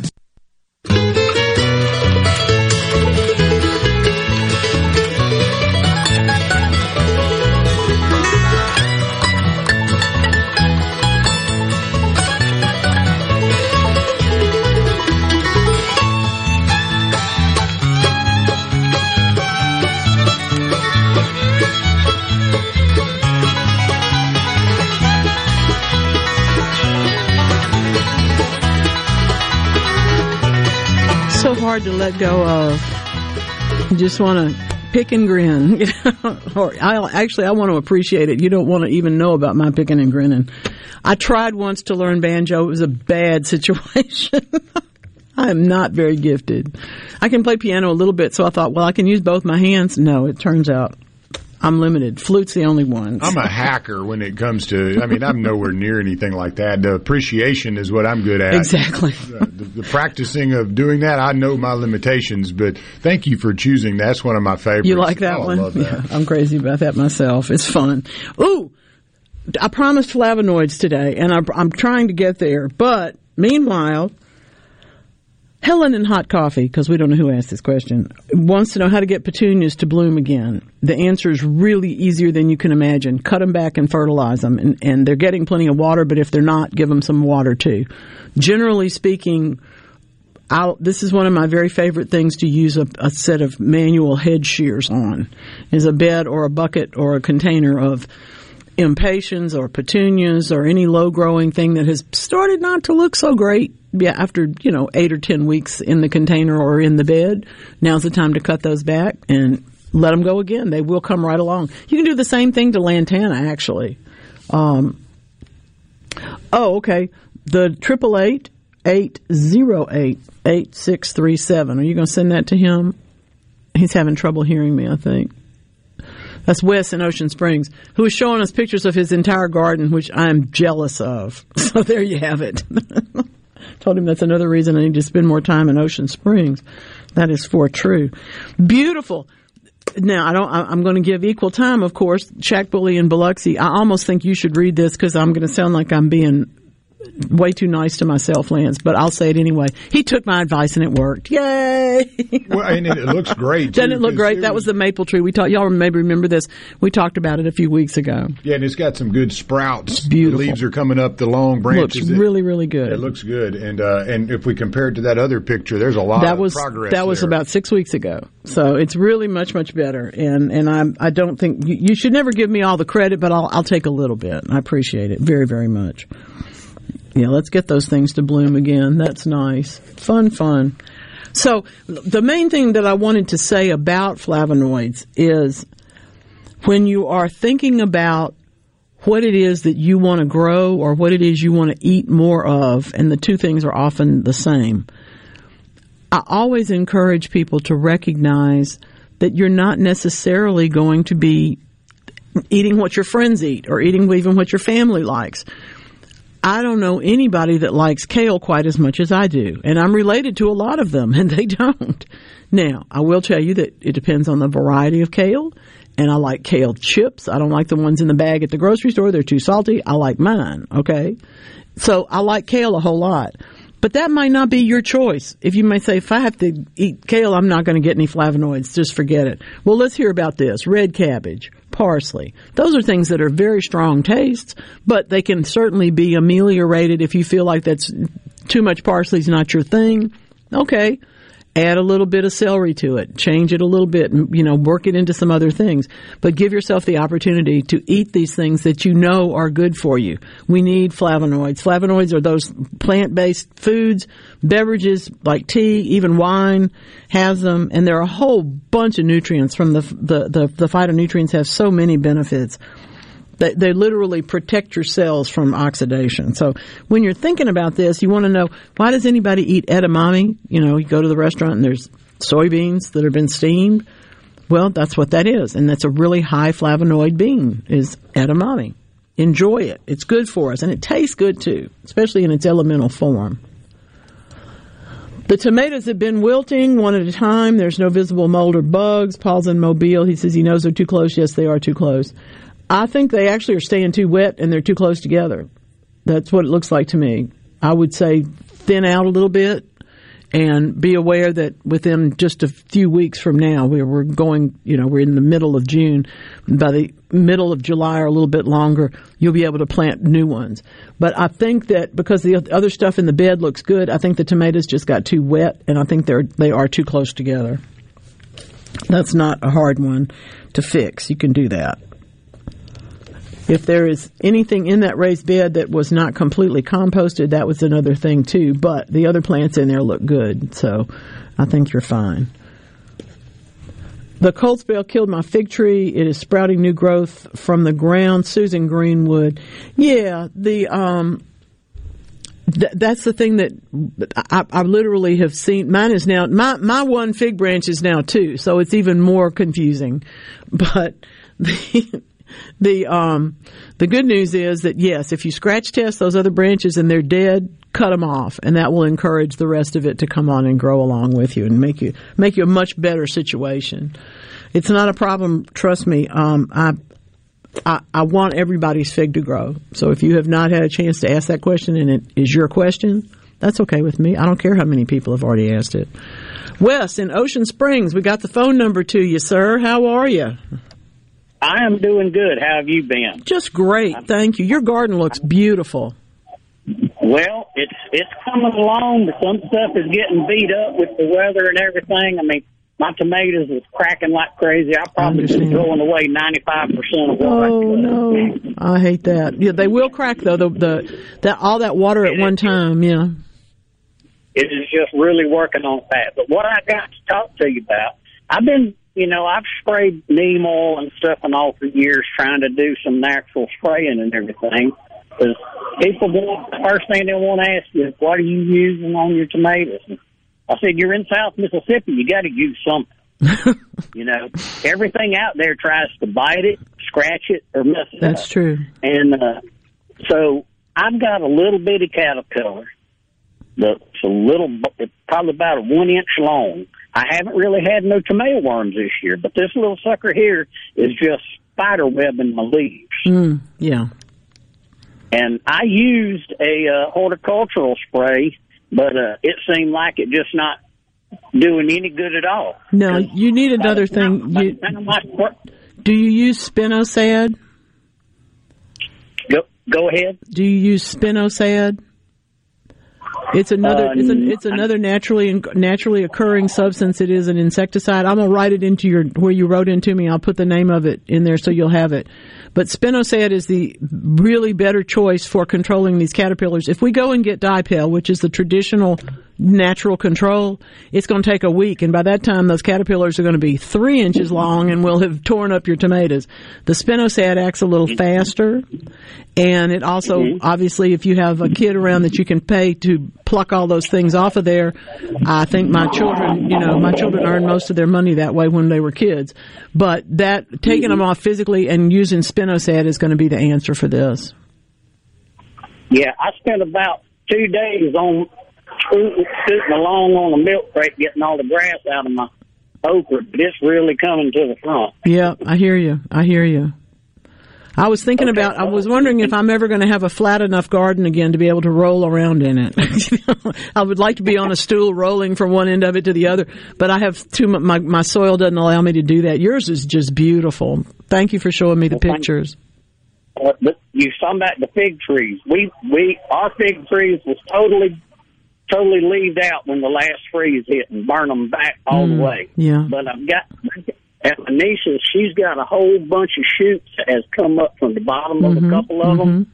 And so what I was going to do is get me some sphagnum moss and try to do me some cuttings on it like we used to do up at Perk at the, at the, uh, at the greenhouse up there. Yes, absolutely. You're talking about doing an air layer where you put that sphagnum moss around right. the stem and root those things. It's a great way to do that. I love it. It won't take very long either. It'll be about till September and it'll be rooted. Right. That's why I'm, that's what I'm thinking. Mm-hmm. Okay, Mom. Well, look, I retired it back in August, so I'm getting back into it a little bit. Well, that that's why you have time to talk to me. Thank you so much, Wes. Have a great day. Be careful out there. That's a he's good. Good questions. That is true. Now we have. We're going to give him the spinosad. Yeah, you did that. Thank you for that. Appreciate that.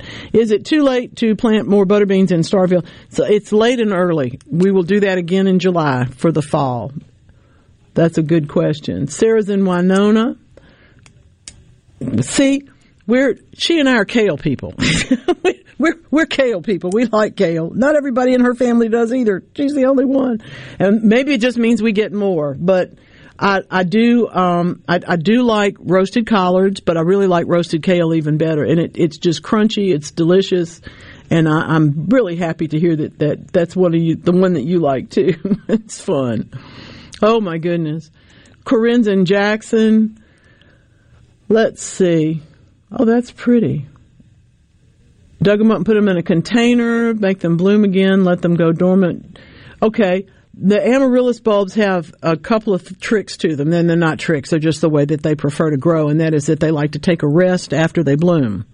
So if you have them in a container, a lot of times what you'll see, people have grow them, say, in a greenhouse, and they bloom at Christmas time, and then the, the eventually the, the flowers begin to die back. In our own world out here in the summertime, they'll bloom in May, and then they'll also die back. If they're in a container, then you literally at either time just lay the container on its side so that it doesn't get a lot more water in it. Let them rest for about a month, and then you'll be, you'll notice usually that, that by that point all the other leaves will have fallen off, and there'll be one little green um, tinge coming up in the center, and that's at the point where you start watering and fertilizing, and again, and of course, stand the pot back up. But that rest is really important. The amaryllis will gather strength and come back and be even stronger than before. All right. Jimmy in Houston. Hey, Jimmy, thank you for calling. What's on your mind today? Well, I got some breadfruit pear trees that are, that are overgrown and getting real tall and just real heavy, mm-hmm. and uh, they've never been thinned. And I need, I want to thin them out and kind of cut the cut it back so so they'll come out again, but not die. Well, you, how tall are they? Oh, they're real tall. They're thirty foot tall. Okay. I, you can certainly cut them in half in the in one year without doing anything that would kill them. It will make a bushier plant that's about twelve or fifteen feet tall. But, yes, you can do that. Yeah. And then in another year, because we're trying not to kill them. If we were trying to kill them, we would just cut them all down and hope nothing came up. Something would. But we would, you know, we would hope nothing did. But cut them in half and then come back again next year, and whatever has grown out, cut another half off. And you'll be able to get them to a, a yeah. size you can control. It's a wonderful opportunity for a wildlife area. And, yes, the trees themselves are a mess. So I'm, I'm for you.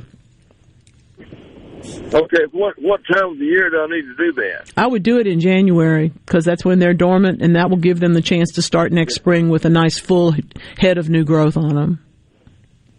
Just okay, like you, just like crepe myrtles. With, uh, yeah, I got the same thing with crepe myrtles. Mm-hmm. Do that in January too. Just, people that think I'm crazy okay. have to realize that we've seen things get pruned harder than this by Mother Nature, as well as by individuals that intended to do that. And these trees are tough. They're not going to leave you. You just have to manage what comes back up, and it will be a lot of it. Yeah. It's going to be a nice thicket. Uh, these are, I, that's what I want to do, is get rid of them, because they're, they're, right now the wind's kind of breaking them around, and uh, uh, limbs yeah. are falling and off. And that is no fun. Pressure, or, uh, yeah, that is no fun at all. Yeah. Yeah, I would cut cut them down. There'll be a nice yeah. thicket. All the wildlife will come hide in there when it's raining someplace else.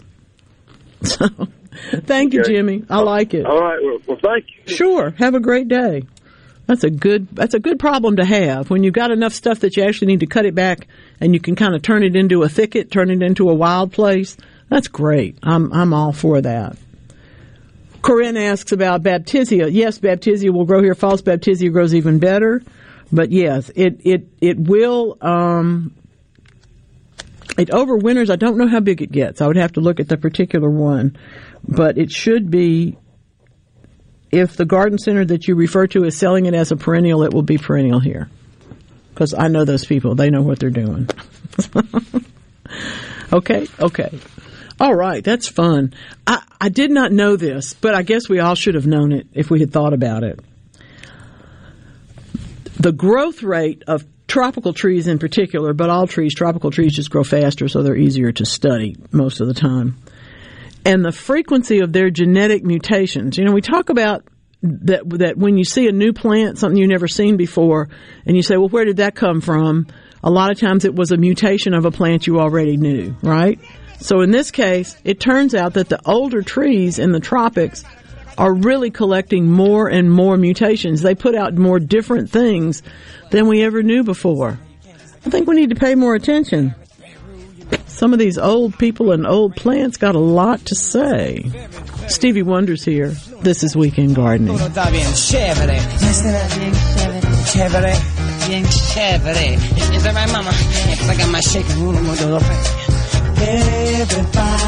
got a thing. Some don't know how to handle it. Always reaching out in vain, just taking the things not worth having. But don't you worry about a thing. Don't you worry about a thing, mama. Call toll free. Welcome back. We're talking to Bob and his wife about doghouse living. Well, it's okay. Our doghouse is a double wide and two stories at that. Wow. An alternative for today's high-priced homes. Really? Try having your feet hang out all winter. Yeah, it's challenging. Folks, stay out of the doghouse by calling eight one one before you dig. Let's make our goal zero damages, zero injuries. Hello, I'm Colonel Randy Ginn, Director of the Mississippi Highway Patrol. In twenty twenty-one, M H P investigated one thousand four hundred eighty crashes involving commercial motor vehicles on Mississippi roadways. Many of those crashes could have been avoided. The M H P Motor Carrier Safety Division is partnering with big rig truckers to conduct safety checks across our state through the Troopers and Truckers Safety Initiative. The Department of Public Safety and the Federal Motor Carrier Safety Administration are working together with one common goal, to keep our highways safe for everyone. Thank you and drive safe. Since eighteen seventy-one, Gaddis McLaurin Mercantile in downtown Bolton has been providing everything you need. Everything for your house, fencing, plumbing, flowers, lumber. Everything for your animals, dogs, cats, birds, chickens, cows, horses. And everything for your patio and yard. Bayou Classic cookers, wind chimes, Orca and Pelican coolers. We have most everything. one hundred fifty years of serving the community, family owned and operated. Gaddis McLaurin Mercantile, downtown Bolton since eighteen seventy-one. We'll see you soon. Cashback is not available on gas in New Jersey and Wisconsin. Susan, I'm sorry I'm late. Traffic is terrible. It sure is. But on top of that, gas prices have been skyrocketing. I can't believe how expensive gas has gotten recently. Prices at the pump are up, but I never pay full price for gas anymore. I just use the free Upside app that pays you cash back for every gallon of gas you buy. Wait a minute. Are you saying you actually get paid cash when you buy gas with the Upside app? Yes, I get real cash back every time I buy gas. And does that actually add up to anything? I've made around two hundred dollars. Wow, that's serious extra cash. I'm downloading the free Upside app now. Download the free Upside app to earn real cash back every time you buy gas. Use promo code FREE for an extra twenty-five cents per gallon cash back on your first fill-up. You can cash out anytime right to your bank account, to PayPal, or an e-gift card for Amazon and other brands. Just download the free Upside app and use promo code FREE for a twenty-five cents per gallon bonus on your first tank. That's code FREE for twenty-five cents per gallon cash back on your first fill-up. Jackknife Trailer, the newest X-Mark Florence Richland X-Mark dealer, has an X-Mark zero-turn mower for you. Small or whole lot, we have the X-Mark for you. Deck cutting options from forty-two inches to one hundred forty-four inches. X-Mark riding units start at thirty-eight ninety-nine along with financing with approved credit, plus an honors program for first responders, equine program, and special promo prices. Jackknife Trailer, one twenty-four Walker Circle in Richland. Call six oh one, six six four, oh two two four for all your X-Mark needs. At Fillmore Buick G M C, we strive to make buying your next vehicle easy and take care of you long after you drive off the lot. That means upfront and honest pricing, doing everything we can to make the time you spend in the dealership as short or as long as you need. It means we understand that purchasing a vehicle is more than just a transaction for you. We want you to enjoy the experience as much as we appreciate your business. Find your next Buick, G M C, or pre-owned vehicle at Fillmore Buick G M C dot com. Fillmore Buick G M C. You drive everything we do. Family Termite is a proud V I P sponsor of the Handyman Show on Supertalk Mississippi. Whether you're a proud DIYer or a seasoned veteran, Mississippi's handyman Buddy Slowick has the answers to your home improvement questions each Saturday from ten till noon. The best made-to-order lunch is right around the corner at fourth and Gold Sports Cafe. Eat in or carry out, DoorDash or Grubhub. Call seven six nine, two oh eight, eight two eight three. That's seven six nine, two oh eight, eight two eight three. Once again, seven six nine, two oh eight, eight two eight three.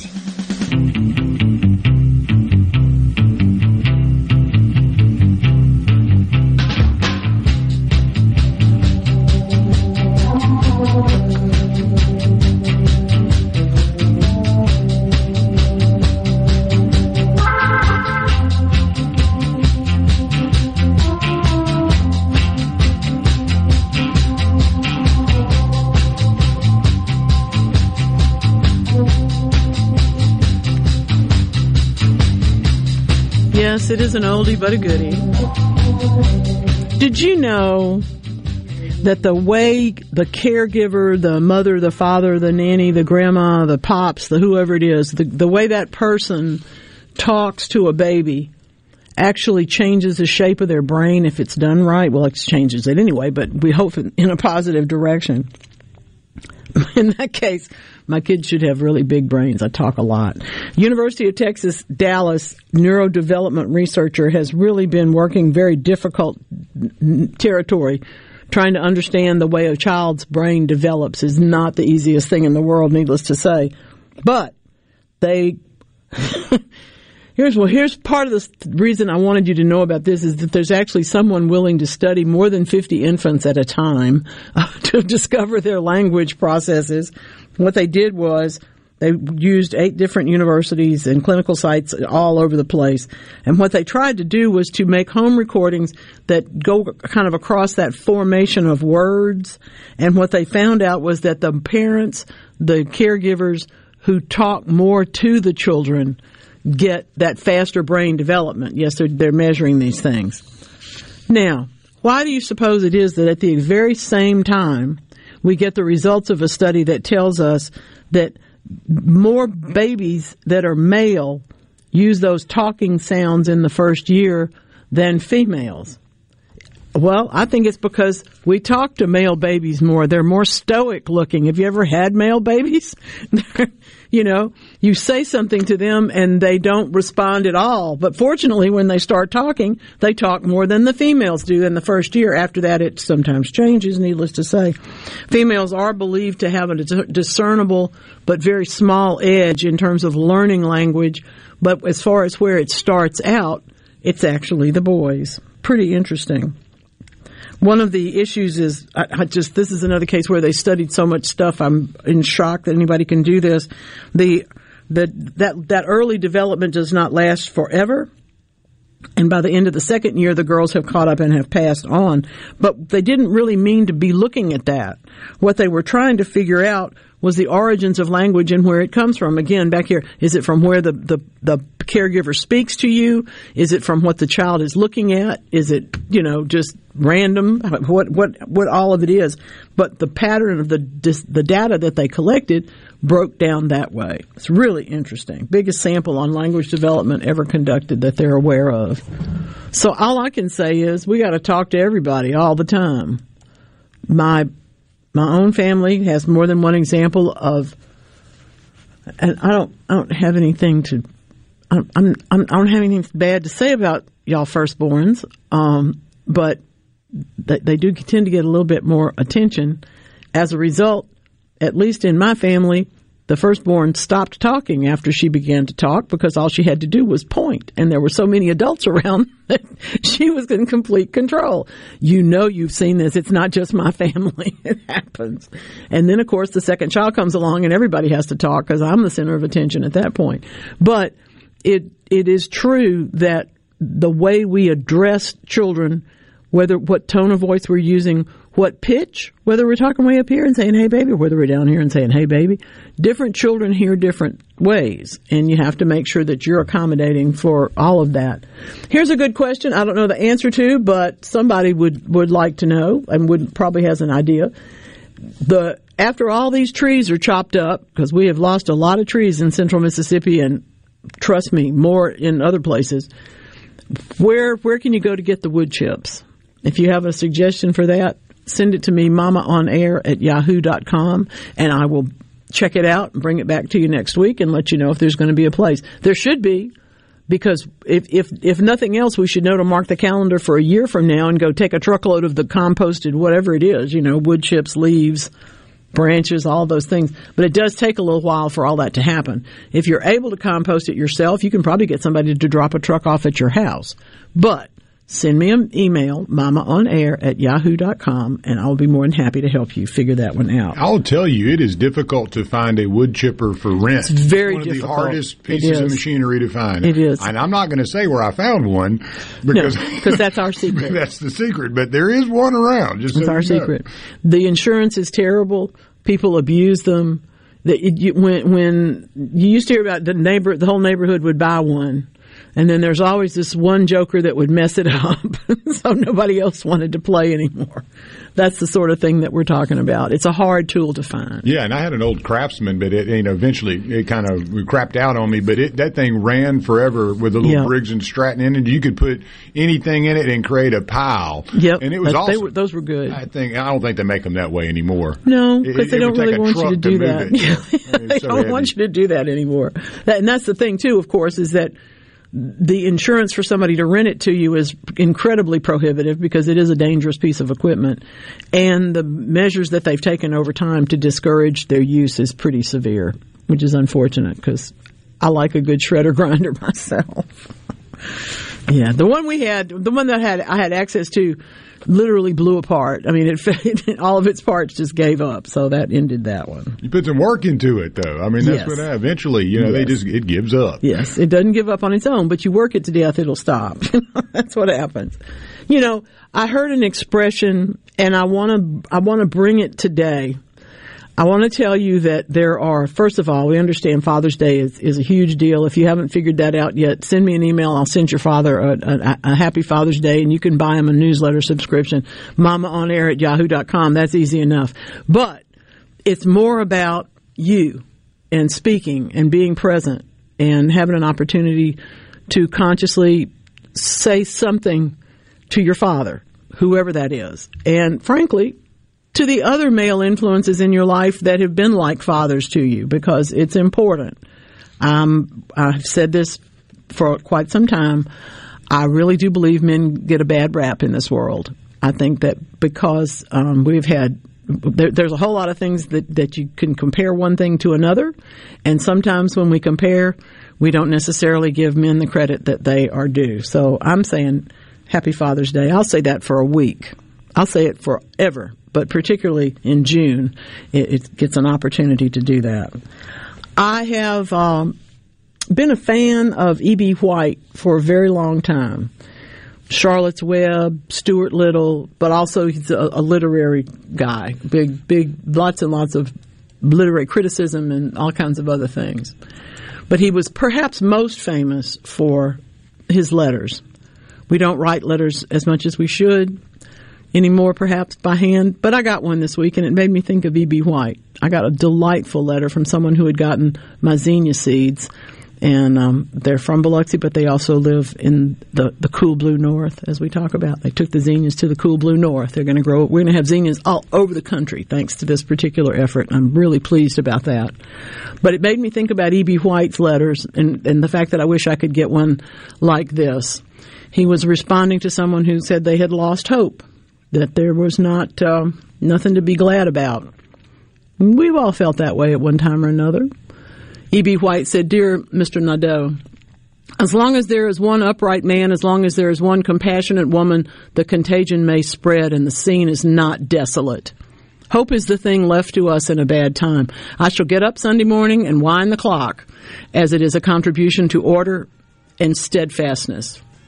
Hang on to your hat. Hang on to your hope. And wind the clock, for tomorrow's another day."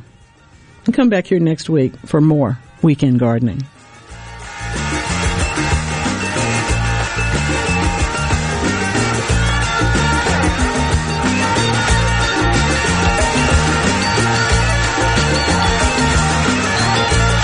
Weekend Gardening with the Garden Mama is a production of TeleSouth Communication.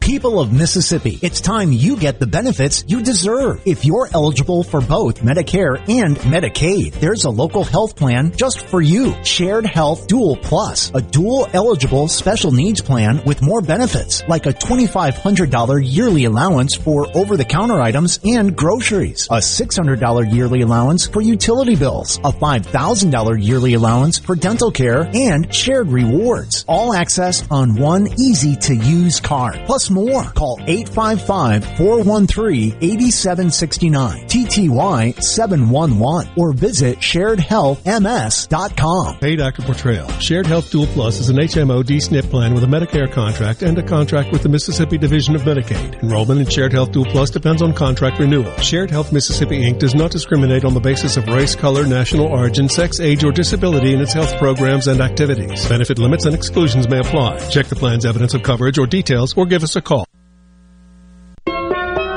Here at the Almond Joy factory, where tropical vibes abound, we use soft, fresh-tasting coconut, the crunchiest almonds, and delicious chocolate candy. Ah, but do you know what our most important ingredient is? Sometimes you feel like a nut. Sometimes you don't. Almond Joy's got nuts and something even way better than that. Yes, Almond Joy is made with almonds and joy. I noticed Mom hasn't been herself lately. She's been forgetful and not remembering to take her medicine. After visiting the Orchard, I knew it was perfect. The Orchard is Mississippi's premier continuing care retirement community, licensed in Alzheimer's and dementia care for men and women. I know she's in good hands. It's safe, convenient, and most importantly, it feels like home. For that extra peace of mind, call the Orchard today for a tour. six oh one, eight five six, two two oh five or go to orchard retirement dot com. A Supertalk Mississippi Media production.